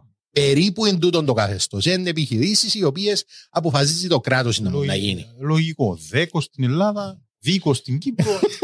είναι παρόμοια τα Στο ονόματα. δέκο ανήκει αυτή η μεγάλη νίκη. Λοιπόν, ε, ο Κοσκοτάς συμφώνησε Όχι Ο, ο συγγνώ- Κοσκοτάς. Συγγνώμη, ναι. Ο, ο, Ο- ο Κουτσό Γεωργάς υποσχέθηκε ότι θα μιλήσει με τους αρμόδιους υπουργούς και θα διευθετήσει την μεταφορά. Με το θέμα του οικονομικού λιμένων υπήρχε όμως και το πρόβλημα της δημόσιας εικόνας. Οικονομικού. του οικο- Με το θέμα του οικονομικού. Ελύσαν το θέμα του οικονομικού. Α, λιμένο, Έθελαν λιμένο, α, πέντε λιμένο, δις. λιμένο, ναι. Και είπαν τους ότι παιδιά πάμε εδώ και τις καταθέσεις. Ναι. Λοιπόν, έμεινε το, θε- έμεινε το πρόβλημα της δημόσιας εικόνας του Κοσκοτά. Επειδή οι υπόλοιποι, οι υπόλοιποι εκδότες ε, χαρακτηρίζαν τον, Σκο- τον Κοσκοτά ως έναν ανερχόμενον επικίνδυνο επιχειρηματία ο οποίος έρχεται αγόραζε περιοδικά και εφημερίδες δεξιά αριστερά και θέλει να μας καταλύσει. Λοιπόν, είπε το Παπαντρέου, εντάξει, λέει τούτος, ότι υπήρχε μόνο ένας τρόπος για έναν επιχειρηματία να βελτιώσει την εικόνα του. Έλα ρε παιχταρά μου. Εδώ μπαίνουμε, μπαίνουν οι οπαδοί. Ο Ολυμπιακός Πυραιός Έτσι. τότε βρισκόταν σε τραγική κατάσταση και αν ο Κοσκοτάς αγόραζε τον Ολυμπιακό και ενίσχυε την ομάδα, τότε ο κόσμος θα είχε πολλά διαφορετική αντίληψη για εκείνο. Ορκίζουμε σε ότι διαβάσα το τούτο και ήμουν ας πούμε, είναι να μπω η μαλάκι. Και συνέχισα πιο κάτω de μαλάκα και λέω, «Ε, γίνεται να είσαι δίκαιο ρε. Έλα ρε φίλε, δεν το ξέρεις. Ε, Ότι εννοώ οι ποδοσφαιρικές ομάδες. Διάβασα είναι έναν το άρθρο Έρισμα λαϊκό. Φίλε, διαβάσα έναν άρθρο προχτές για, που ε, ελάλε για έναν, ε, νομίζω από τον Κάρτιαν, που ελάλε στην ουσία ότι στην Ελλάδα το ποδόσφαιρο εν, εν, εν βόθρος κυριολεκτικά, δηλαδή εν μια τραγική κατάσταση η οποία δεν έχει καμία απολύτως σωτηρία. Και λέει για γεγονότα, λέει για Mm. mm. παράγοντες, ιστορίες κακά, και ήταν, ήταν τρομερά τα πράγματα που είχε μέσα. Λοιπόν, ε, όπερ και γένετο. Στις 18 Νοεμβρίου του 87, και αυτό μέσα και μετά, ο Κοσκοτάς αγοράζει την ομάδα του Ολυμπιακού από τον τότε ιδιοκτήτη Σταύρον Ταϊφά. Να σημειώσουμε ότι σύμφωνα με την 24 Sport, το μοναδικό μέλος του ΔΣ του Ολυμπιακού που ήταν ενάντια στην πώληση της ομάδας ήταν ο Μιλτιάδης Μαρινάκης, ο πατέρας του, του, του ιδιοκτήτη του Βαγγέλη του Μαρινάκη. Λοιπόν, και ενώ πλέον ο κόσμος άρχισε να έχει διαφορετική εικόνα για τον Κοσκοτά, το σκάνδαλο με τις ΔΕΚΟ βρίσκεται υπό πλήρη εξέλιξη. Μέσα σε μόνο ένα χρόνο οι ΔΕΚΟ μετέφεραν καταθέσεις που υπερεύαιναν τα 20 δις στην τράπεζα Κρήτης. Εντάξει, ενώ λεφτά άρχισε να βάζει και η ελληνική εκκλησία.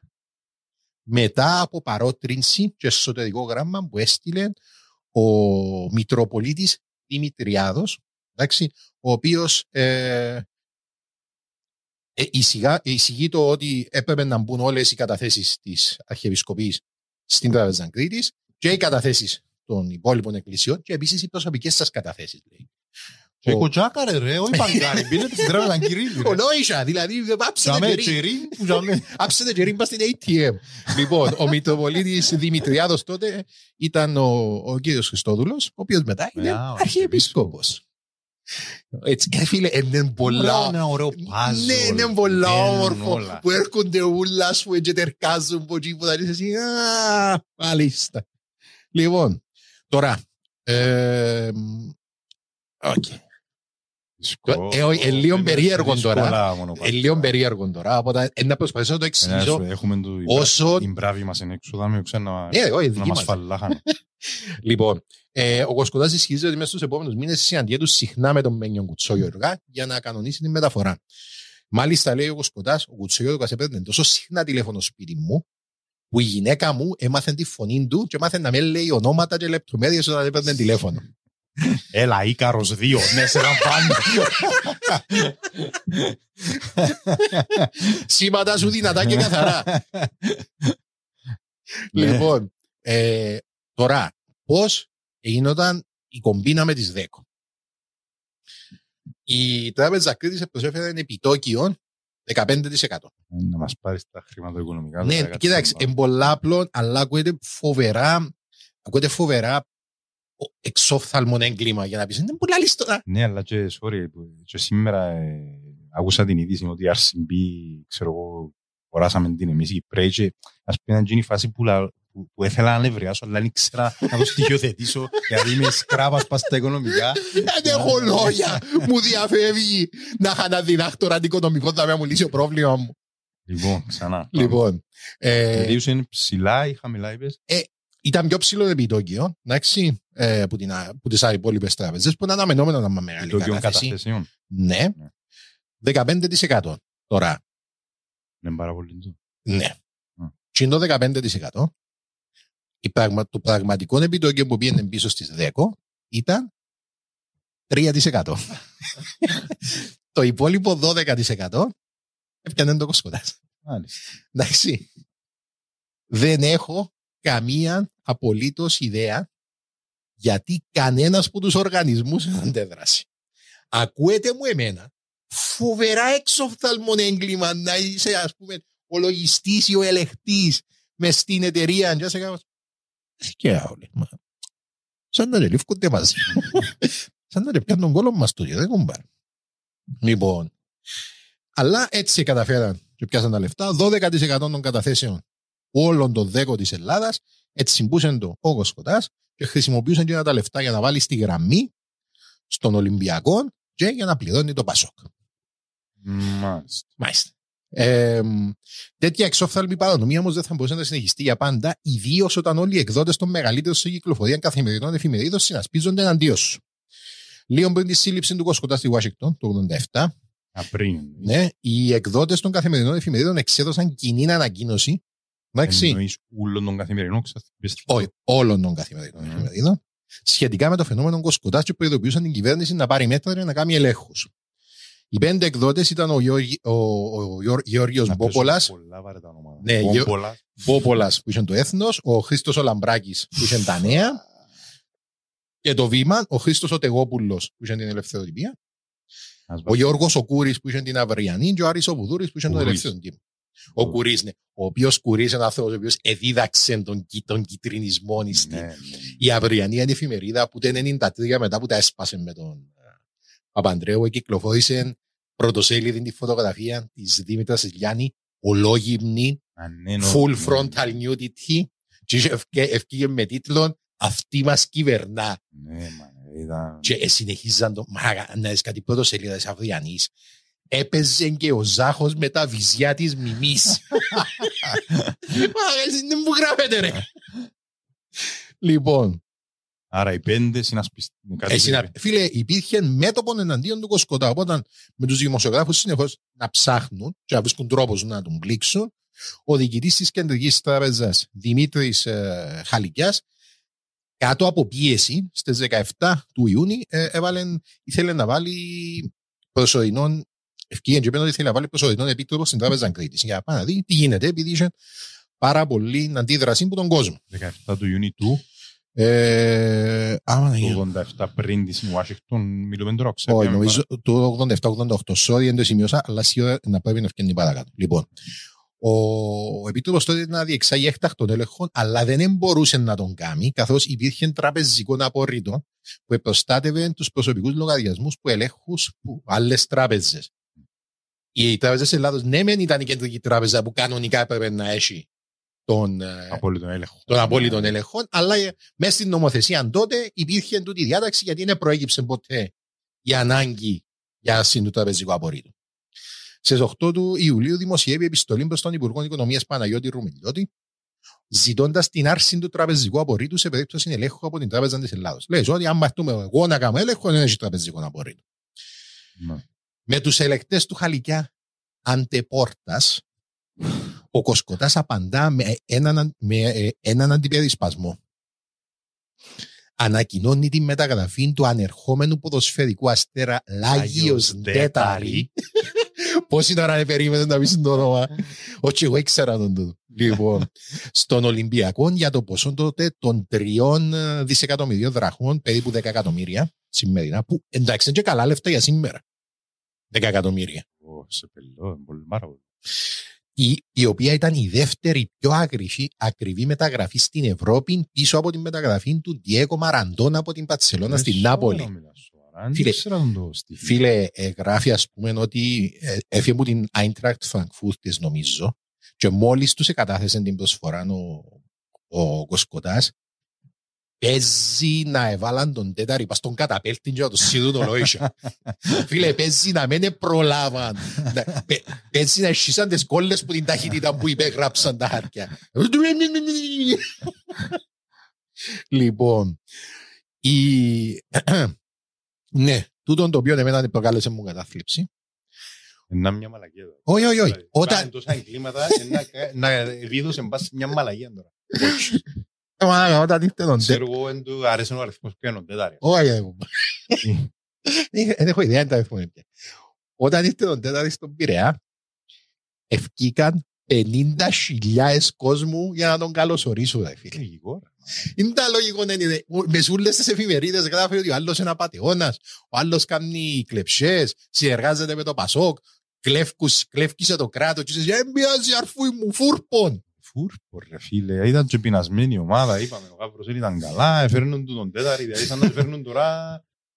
Ήταν παιχταράς ρε, μεγάλο. Ναι, έτσι, ε, κοίταξε, έτσι έγραφε ένα, αλλά δεν δεν μπορώ να ξέρω. Λοιπόν, η μεταγραφή τέταρτη όμως δεν μπορούσε να σταματήσει τη χιονοστιβάδα. Α, sorry, να σημειώσω δαμε ότι ένα από τα πράγματα τα οποία έγραφαν οι εφημερίδες είναι ότι εδιούσαν λεφτά, λέει, στο Πασόκ, εντάξει, εδιούσαν τα cash, Ναι. το που μου έκανε μια εντύπωση, και ότι δεν μπορούσαν να τα συσκευάσουν και λέει ότι εβάλλαν τα μέσα σε συσκευασίες Pampers για να τα στέλνουν. Και- ναι, και όταν έγινε η δίκη του, όταν έγινε η δίκη στο ειδικό δικαστήριο την πρώτη μέρα που πήγε να καταθέσει ο Κοσκοτάς, ήρθε ένας που το έθνος, δημοσιογράφος, και βάσταν έναν κουτί μπάμπερς και έγινε το στο δικαστήριο για να κάνει show, ας πούμε.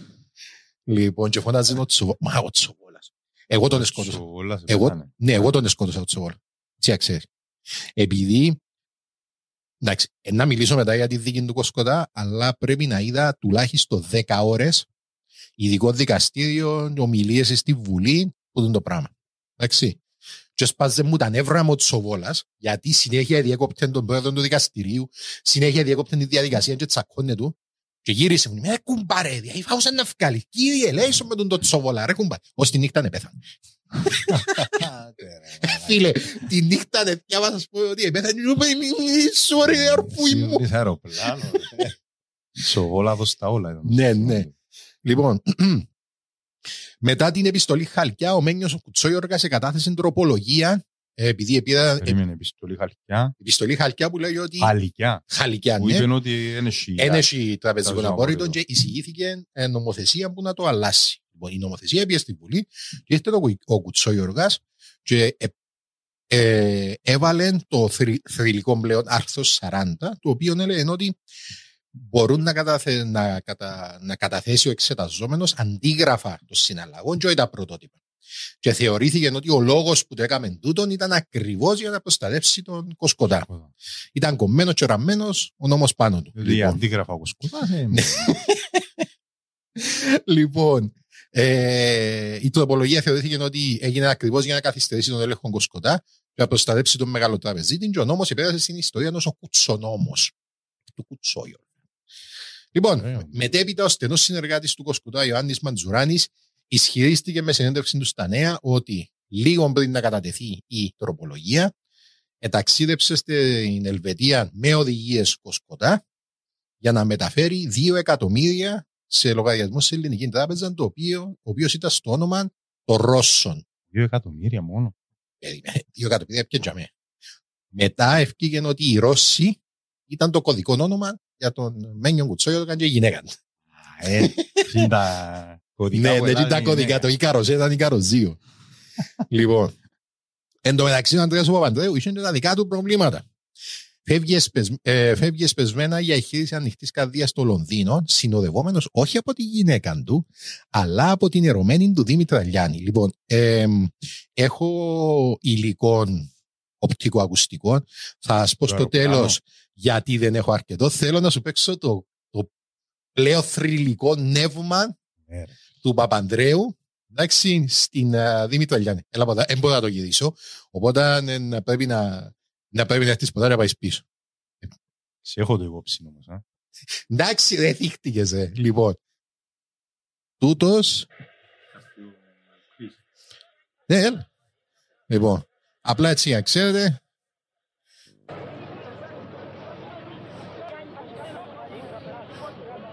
Είναι η επιστροφή του Παπανδρέου.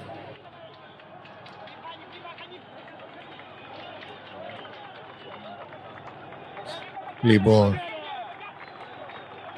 πίσω του είναι η Δήμητρα Ηλιάνη.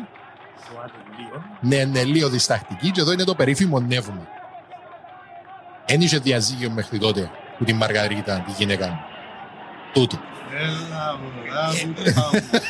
Δεν θυμάσαι τίποτα. Ένευσε τη στην... α, ε, ε, εν το νεύμα που έμεινε, Της στην, ένευσον. που έμεινε, έμεινε στην ιστορία γιατί λέει έφερε εντελώς ξεδιάντροπα την ερωμένη του ενώ ο ίδιος ήταν ακόμα παντρεμένος. Νέα ήθη ρε φίλε, αλλαγή, αλλαγή Ναι. στα ίδια, ας απελευθερωθούμε επιτέλους. Πίσω στην Ελλάδα η κομπίνα κοσκοτά καταραίει. Μην μπορώντας να αντιμετωπίσει την πίεση από τις εφημερίδες και την αντιπολίτευση, ο Χαλκιάς διορίζει επίσημα επίτροπο στην Τράπεζα Κρήτη στο Σπύρο Παπαδάτο στις 19 του Οκτώβρη. 22 του Οκτώβρη ήρθε ο Παπαντρέου πίσω και ήταν τούτο με το νεύμα. Και ενώ η Ελλάδα ασχολείται με το νεύμα του Ανδρέα, επειδή τόσο είναι ο νους μας, λοιπόν, ο Παπαδάτος ξεψαχνίζει τους λογαριασμούς της Κρήτης και ανακαλύπτει υπεξαίρεση 33,5 δισεκατομμυρίων δραχμών. Τσα του πυρέλη. 33 δις 100 εκατομμύρια Ε, ναι, ευρώ. περίπου, ναι, σήμερα. Πριν όμως ο Παπαδάτος εκδώσει το πόρισμα του, ο Κοσκοτάς έγινε ήδη καπνός. Χρησιμοποιώντας το προσωπικό jet του επιχειρηματία και μεγαλομέτωχου των Ολυμπιακών Αργύρι Σαλιαρέλη, Ε, ναι, ναι. πήγαινε αρχικά στη Βραζιλία, στη συνέχεια στην Τζαμάικα, και από εκεί εκατέληξε στο Μπέτφορντ της Μασαχουσέτης. Ναι, σε χέλες σαν το δικό μας. Όχι, όχι, σε χέλε, όχι, πάνε οι δικοί μας σε χέλε. Τότε ένιξε να ανακάλει. Ο καθένας έχει το base του ρε. φίλε. Ε, φίλε. Base, base. Κοιτάξτε, αν έκοφηκε ο νους του Κοσκοτά ήταν να μείνει η Βραζιλία, επειδή η Βραζιλία είναι έχει extradition με άλλες χώρες, οπότε αν ήθελε να καλυφθεί ήταν να μείνει η Βραζιλία, αλλά προτίμησε να πάει Αμερική. Με το που έκατσε το αεροπλάνο, ε, περίμενε, Σλάκ, έλα. ε, περίμενε τον οι, Αμερικάνικοι, οι Αμερικάνικες αρχές, οι οποίες μπαγλαρώσαν το στις φυλακές του Σάλεμ, λοιπόν, στη Μασαχουσέτη. Ε, το ωραίο δαμέ είναι η δικαιολογία που εδώ και ο Σαλιαδέλης Εντάξει, για να πει γιατί ευρέθηκε ο Κοσκοτάς πας στον τζετ του και είπε λέει ότι έκαμε αεροπειρατεία Όσο τώρα μιλάς. ναι, και ότι ήταν να πάει αλλού και πλήρωσε τους ε, πιλότους για να τον πάρουν ε, στη Βραζιλία και δεν είχε ιδέα ότι... Λοιπόν, από τις φυλακές του Σάλεμ ο Κοσκοτάς δίνει αποκλειστική συνέντευξη στο περιοδικό Time του που πάμε πιο πριν, η οποία έγινε πρωτοσέλιδο με τίτλο The Looting of Greece, η λαιλασία της Ελλάδας. Ε, μέσα στην, ε, μέσα στην εκείνη τη συνέντευξη λέει τούτα που είπαμε πιο πριν για τον Παπανδρέο και για τον Κουτσόγιοργα για να φανεί ότι ο πρωθυπουργός της χώρας κάνει απάτε. Λοιπόν, και υπό τη σκιά σειρά σκανδάλων επί διακυβέρνησης του το Πασόκ χάνει τις εκλογές του 89. Σωστό. Η Νουδού κερδίζει, αλλά χωρίς πλειοψηφία και αναγκάζεται να προχωρήσει σε συγκυβέρνηση με το συνασπισμό, που ήταν αριστερά παράταξη. Ναι. Πρώτο θέμα στην ατζέντα είναι η λεγόμενη κάθαρση. Εντάξει. Και το πρώτο σκάνδαλο με το οποίο ασχολήθηκαν ήταν του Κοσκοτά. 27 Σεπτεμβρίου 89 παραπέμπονται, παραπέμπονται ενώπιον ειδικού δικαστηρίου του Αριού Πάγου ο τέος πρωθυπουργός Ανδρέας Παπανδρέου. Άσο. Ναι, ναι, πήγαν στο, πήγαν στο δικαστήριο. Ο τέος υπουργός δικαιοσύνης Μένιος Κουτσόγιοργας. Ο τέος υπουργός οικονομικών Δημήτρη Τσογόλας. Ο υφυπουργό έρευνα τεχνολογία ε, Γιώργο Πέτσο. Δεν κατάλαβα γιατί είπε υφυπουργό Τσόιο υπουργό. Υποψιάζομαι επειδή τότε το συγκεκριμένο υπουργείο ήταν σε διαδικασία ε, συγχώνευσης. Πως δεν είχε υπουργείο, ρε. Ήταν υφυπουργός κάποιου άλλου υπουργείου, υπό την αιγύδα κάποιου άλλου υπουργείου. ίσως. Ε, είναι υφυπουργός. Όχι, όχι, δεν ήταν υφυπουργείο. Ήταν Α. υπουργείο. Λοιπόν. Όπως και να έχει, επήγαινε ο Πέτσος. Λοιπόν. Ε, και ο υπουργό, τέος υπουργός Εθνικής Οικονομίας Παναγιώτης Ρουμελιώτης. Λοιπόν, που τους πέντε τώρα, Ο Σκοτάς δεν είναι- δεν τον ακούσαμε. όχι ο Κοσκοτάς ήταν να παραδεχτεί. Ο Κοσκοτάς είπε μου μιας αρχής ότι εγώ παραδέχομαι ότι έγινε. Ε, ε, να σου πω παρακάτω. Μμ. Λοιπόν, ε, που τους πέντε, μόνο οι τρεις επαρουσιαστήκαν στο δικαστήριο. Ο, ο Παπανδρέου αρνήθηκε τις κατηγορίες και είπε ότι δεν πρόκειται να συνενέσει σε σοου της αντιπολίτευσης. Λοιπόν, ενώ ο Ρουμελιώτης εκλέγει στο μεταξύ ευρωβουλευτής και ε, χρησιμοποίησε την ασυλία του Ευρωκοινοβουλίου Ω. για να με πάει. Να, να ωραία που είναι. Ε, ε, Είναι υπέροχη. Λοιπόν, για να μην πάει ε, στο δικαστήριο. Λοιπόν, να σου πω ότι η Νέα Δημοκρατία δεν έχει ποτέ πραγματική πρόθεση να καταδικάσει τον Παπανδρέο. ένας πρώην, υπουργό, πρώην πρωθυπουργός της χώρας στη φυλακή, ίσως να ήταν τεράστιο πλήγμα για τη χώρα. Και όπως για να καταλάβεις πόσο δεν ήθελαν να τιμωρήσουν τον Παπανδρέου, ο, Κα- ο Κωνσταντίνος ο Καταμαλή τότε δήλω, έκαμε την περίφημη δήλωση. Όχι ο Καταμαλή. Α, ο γέρος. Ο Γέρος, ναι, ναι, ναι. ναι. Ε, Νομίζα είναι με τον όχι, όχι Μητσοτάκης. εκείνος, όχι εκείνος. Νομίζα ο Μητσοτάκης ο παλιός είναι να- Όχι, όχι, όχι. Ναι. Ο Μητσοτάκης νομίζω είπε σε συνέντευξη του, αν δεν κάνω, ε, δεν είμαι σίγουρος, αλλά νομίζω είπε σε συνέντευξη ότι αν ήθελα, έστελα τον Παπαντέου φυλακή, αλλά επέλεξα να μην το κάνω. Δεν είμαι τελείω σίγουρος όμως. Ε, και δεν κατάφερα να το Άρα έβρω. ο Καραμαλής που μάλλον ήταν πρόεδρος τότε. Ήταν πρόεδρος. Ήταν, όχι, τότε δεν είχε επίσημη θέση, ήταν απλά από τους που τις φυσιογνωμίες τέλος Ναι, πάντων ναι, στον α. πολιτικό χώρο της Ελλάδας. Επειδή έκαμε ευκαιρίες προεδρίες, να- Άρα εντάξει είναι κάτι σαν είδα τη συνέντευξη του Μητσοτάκη στον Παπαχελάν τρεις ώρες και δεν μίλησε για το πράγμα και γύρισε.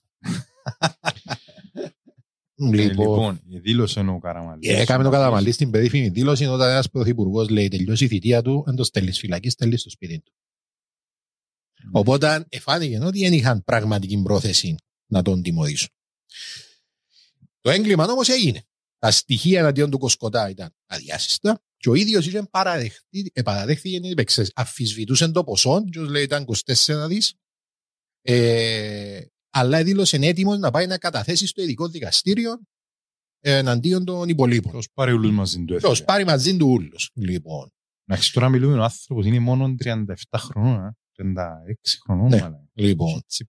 Τσίπρα. Σε συνέντευξη που έδωσε στον Αντένα από τη φυλακή του Σάλεμ, εντάξει, φοβερά γελία συνέντευξη που είδε στο YouTube, ο Κοσκοτάς ρωτήθηκε ανάμεσα σε άλλα για τις κατηγορίες ότι είχε δώσει χρήματα και στον αρχηγό της Νέας Δημοκρατίας Κωνσταντίνο Μητσοτάκη. Α, είχε και έτσι. Ε, Ευκήγε μια εφημερίδα και είπε. Απάντησε. Αν ήξερα του- για τους λογαριασμούς Μητσοτάκη θα ήταν καλύτερη η θέση μου. Δυστυχώς εγώ μόνο για τους λογαριασμούς του Παπαντρέου ξέρω. Άμα. Λοιπόν, με το μεγάλο ψάρι να μην είναι πλέον στο πιάτο, πολιτική και κοινή γνώμη στράφηκαν προ τη δεύτερη καλύτερη επιλογή. Το Μένιο Κουτσόγιοργα. Λίγο πριν τη δίκη του 1991, έδωσε συνέντευξη στον τηλεοπτικό σταθμό Κανάλι 29, που ήταν ο τρίτος τηλεοπτικός σταθμός που έπιανε άδεια. Ήταν ιδιοκτησίας του Κουρί. Μάλιστα. Λοιπόν, ε, και ο μοναδικός λόγος που ε, δημιουργήθηκε ο σταθμός ήταν για να είναι υπέρ του Πασόκ. Τίποτε άλλο. Α, Υπάρχει μια απίστευτη συνέντευξη, του η συνέντευξη που θα είναι απίστευτη, υπάρχει στο YouTube, ένα απλά ένα μαύρο ύφασμα, ο Κουτσόγιοδοκας μαζί με τέσσερις δημοσιογράφους, ο ένας που ζούσε ήταν ο Κακαουνάκης, ξεκινά ο άλλος την εισαγωγή για το ε, για τη συνέντευξη που να και ο, ο, ο Κουτσόγιοργας και στην ουσία να αγιοποίησε τον εντάξει, και έδωκε του και 40 λεπτά να κάνει τοποθέτηση πριν να κάνουν ερωτήσεις οι άλλοι. Λοιπόν, φου, ε, ναι, πάει, πάει τρει-τέσσερι ώρες, Μνημείο. Μνημείο. αλλά αλλά αξίζει, ε, ε, είναι υπα- είναι υπέροχη. Σε κάποια φάση σταματούν και σταματούν και αυκουτσιάρα και πιάνουν κουβέντα και είσαι, ε, να πούμε στον κόσμο ότι θα πάμε για διάλειμμα και θα επιστρέψουμε σε λίγο. Παίζει το τηλέφωνο on air και πιάνει το μαντά. λοιπόν, ε, ο Κουτσόγιωκας απέρριψε τους ισχυρισμούς περί Κουτσονόμου λέγοντας ότι η που ενόχλησε είναι ότι ο νόμος, που εισήγα, ότι ο νόμος εισήγαγε το πόθεν έσχες και είπε μάλιστα ότι εν τούτον που ήταν να αναγκάσει τον Κοσκοτάν να πει που βρήκε τα λεφτά. Αρνήθηκε ότι τον συνάντησε και έδειξε όλον το φταίξιμο στον πρόεδρο της ελληνικής, στον ε, διοικητή της κεντρικής ε, Χαλικιά. τράπεζας, τον Χαλικιά, ο οποίος λέει είχε και την υποχρέωση αλλά και την δύναμη να κάνει ελέγχους εάν ήθελε, εντάξει, χωρίς να ρωτήσει την κυβέρνηση και ότι απέτυχε να κάνει σωστούς ελέγχους και γι' αυτό που φτάσαμε εδώ που φτάσαμε. Λοιπόν, ε, διηγείται μάλιστα μια ιστορία, ε, έβγαλε έναν έγγραφο, το οποίο δεν ξέρω αν είναι αλήθεια, που λέει εν ένας από τους ελεγχτές της ε, κεντρικής που πήγαινε να κάνει έλεγχο στην τράπεζα Κρήτης και, είπαν του, και πιάσε τον τηλέφωνο χαλικιά στην την ώρα και είπαν του να σηκωστεί να φύγει και ότι έφυγα λέει υπό τους γέλοτες των υπαλλήλων της τράπεζας. Μμ. Λοιπόν, η δίκη του αιώνα, όπως τη χαρακτήρισαν τα ΜΜΕ, ξεκίνησε στις 11 Μαρτίου και ήταν σε ζωντανή κάλυψη από την τηλεόραση. Εγώ θυμούμαι που έβλεπα Ναι, κομμάτια ναι, από την ισχύει, δίκη. ισχύει, ισχύει.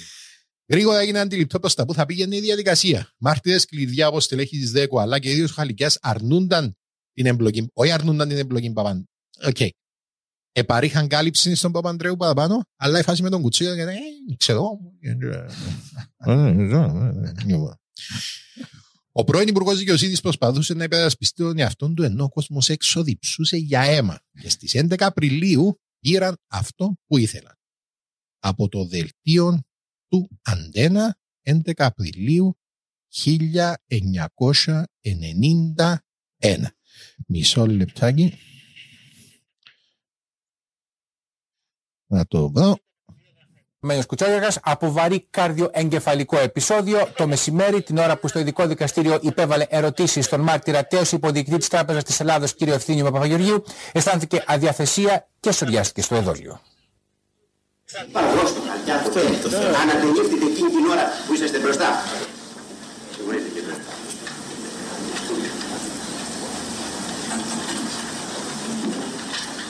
να πιει νερό και δεν είναι.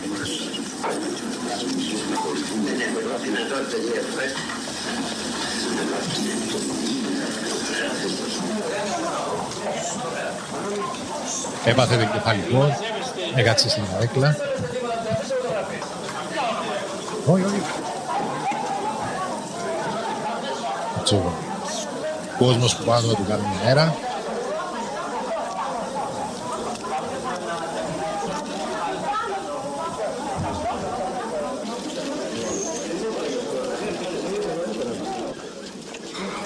μέρα. Στο κλείσιμο του μαθήκαμε είναι χαρακτηριστικό των κεφαλικού.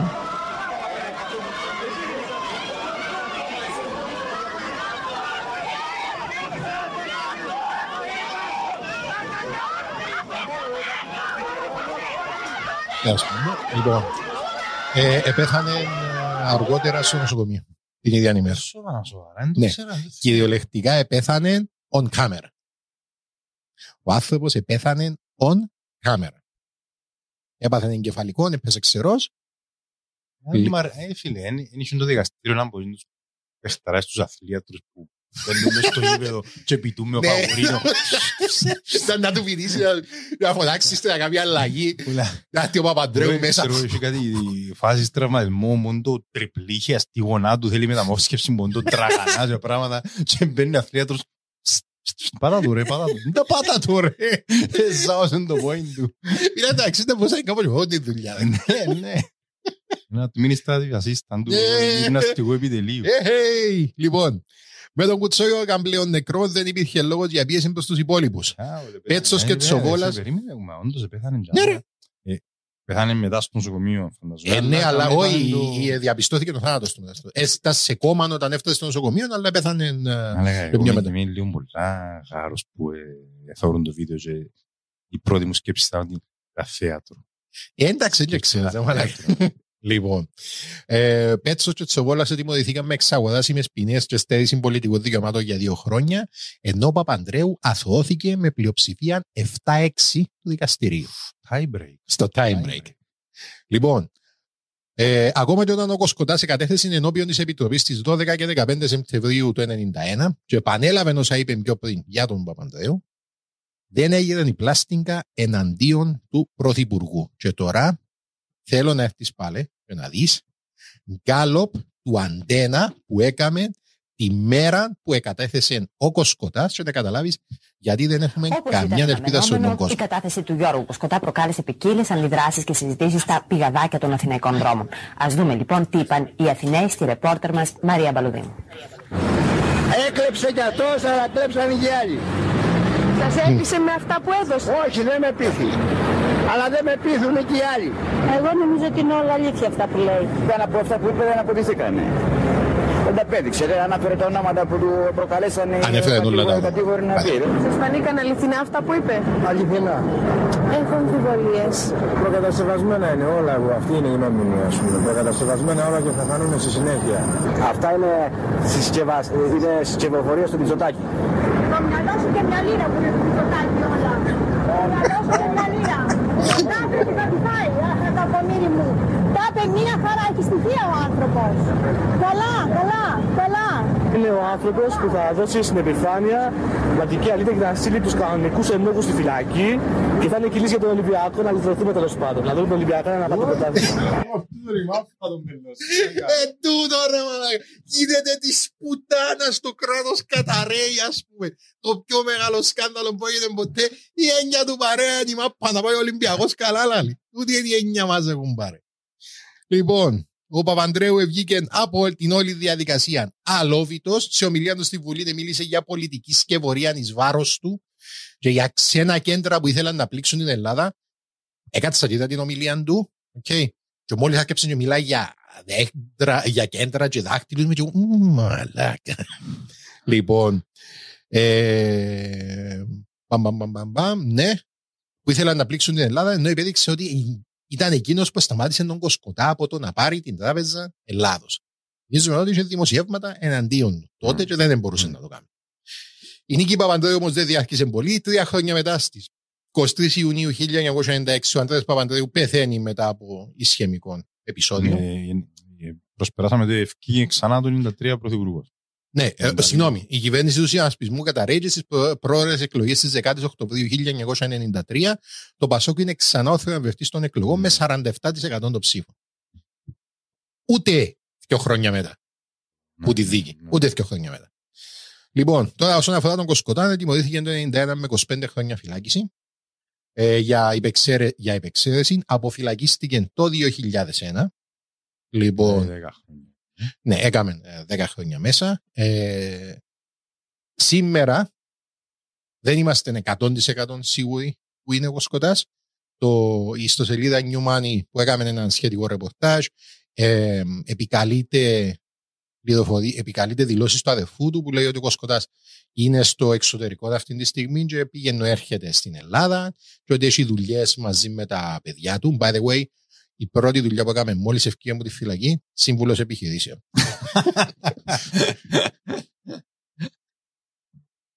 Respect όμως. Τέχνη που ξέρεις. Λοιπόν, άλλοι λένε ότι είναι με μίσκι στη γλυφάδα. Okay. Κάποιοι λένε ότι είναι στην Κηφισιά. Ένας, comment, ένας που έκαμε comment σε ένα βίντεο μες στο YouTube είπε ότι ε, πρι- ήταν πριν ένα χρόνο είπε ότι τον είδε σε καφετέρια να πίνει καφέ στη γλυφάδα. Δεν ξέρω. Δεν μπορεί τόσο κοσκοτά. Μα ενώ Βιγενόπουλο και δεν ξέρουμε που είναι. ας Ε, πούμε. φίλε, δεν ξέρω. Έμεινε μακριά από τα φώτα της δημοσιότητας, δεν διασυνεντεύξεις. Το φ- Να το φοβούμαστε λίγο. Το φοβούμαστε. Ε, ναι. Λοιπόν, ναι. Ε, τούτη είναι η ιστορία μας για σήμερα, κύριε Παύλο. Λοιπόν, Φοβερή, φοβερότατη. είπα σου. Οικία. Ναι, οικία, είπα. Πολλά, Πρόσφατη. πολλά από τούτα Ελληνική. ενισχυρισμοί του Κοσκοτά. Αλλά, φίλε, όντως οι ΔΕΚΟ έβαλαν τα λεφτά τους μες στην τράπεζα Κρήτης. Ναι. Κανένας που τους ελεκτές μες στις, ε, στην τράπεζα, στην κεντρική τράπεζα δεν αντέδρασε, που τούτο, άμα κάνεις ένα απλό λογιστικό έλεγχο, το έγκλημα προκύπτει αμέσως. Οπότε, έτσι όπως το βλέπω εγώ, ο Παπαντρέου για που ήταν ένοχος, για που ήταν ένοχος σε κάποιο βαθμό, για που ήταν ο πιο ανίδεος πολιτικός της Ελλάδας. Δηλαδή, γίνεται να γίνονταν τα πράγματα σε να μην επίδες χαπάρι. Δηλαδή, ο άλλος να αγόραζε εφημερίδες δεξιά-αριστερά και εσύ να μην επίδες χαπάρι ότι να μην διαδοτήθηκες. Ε, Μα, ποιος είναι τούτος. Ούλες οι άλλες εφημερίδες να κάνουν ότι εγκλέφτησαν το έναν, εν το άλλο και εσύ τίποτε να μην, ε, να μην ξέρεις να μπου, να μπου να πέτσεις μια πέντε. Ανίδιος δεν ήταν. Ρε. Φίλε, ήταν Φίλε, πανεξίνος. ανίδιος δεν ήταν, δεν ήξερα σε τι βαθμό είχε εμπλοκή, αλλά δεν υπάρχει περίπτωση να προχώρησε το σκάνδαλο Κοσκοτά χωρίς να έξερε κάποιος μες στην κυβέρνηση κάτι. Ναι. Λοιπόν, ε, απλά να σου πω ότι μετά τέλειωσα. Ε, Α, ναι, ε, απλά μια μικρή απολογία, δάμε, επειδή είχα και δηλώσεις του Κοσκοτά που το δικαστήριο, τις οποίες ήθελα να παίξω, δεν τα κατάφερα λόγω τεχνικού προβλήματος επειδή δεν μπορούσα να κατεβάσω το τρίωρο το βίντεο για να μπορώ να το κόψω. Εν κλασικός κότσος, λέω να το κάνω το Σαββατοκυριακό, δεν είναι ανάγκη να κάτσω πιο πριν, να κάτσω το Σαββατοκυριακό, λέω με την ησυχία μου, έτσι μαχούν όλο το Σαββατοκυριακό, δεν το καταφέρω. Όπως και να σου πω πράγμα, Είναι στο YouTube ή κάτι. Μες στο YouTube ούλα. Ε, να βάλω links. Ε, να απλά ήθελα να κόψω κάποια κομμάτια μικρά, μικρά, μικρά που μιλάνε ο Κοσκοτάς. Λοιπόν, ε, μες στο YouTube ούλα και οι καταθέσεις τους στο ειδικό Γιατί δεν δικαστήριο. το έβαλες ενώ από το YouTube. Επειδή δεν ξέρεις να βρεις ακριβώς το σημείο. δηλαδή, Στις τρεις ώρες. Ε, όχι, επειδή ήθελα να το κόψω εκείνο το κομμάτι για να μπορώ μετά να το βάλω και πάω στο podcast και να μέσα σε κάτσω σε ένα να σου γυρεύω. Ναι, ναι, ναι. Πού να καθόμαστε να βρίσκουμε μες στο τρίωρο τώρα. Λοιπόν, ε, ναι, πώς σε φάνηκε; Φοβερό λέω σου, φοβερό, διότι ενοικίων ξέρουμε το Η Πάσο λίγο, ήταν να το ξέρεις. ελληνικό.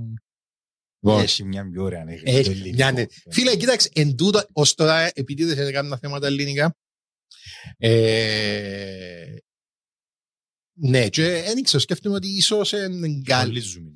Έχει πολύ, Η κοίταξε, Ελλάδα. να σου πω να μου το πρόβλημα. Το πρόβλημα, επειδή κάμα- κάνουν μου εισηγήσεις πολλές ο κόσμος για Ελλάδα, αλλά το πρόβλημα είναι ότι οι πιο πολλές που τις εισηγήσεις που μου κάνουν είναι true crime, είναι εγκλήματα.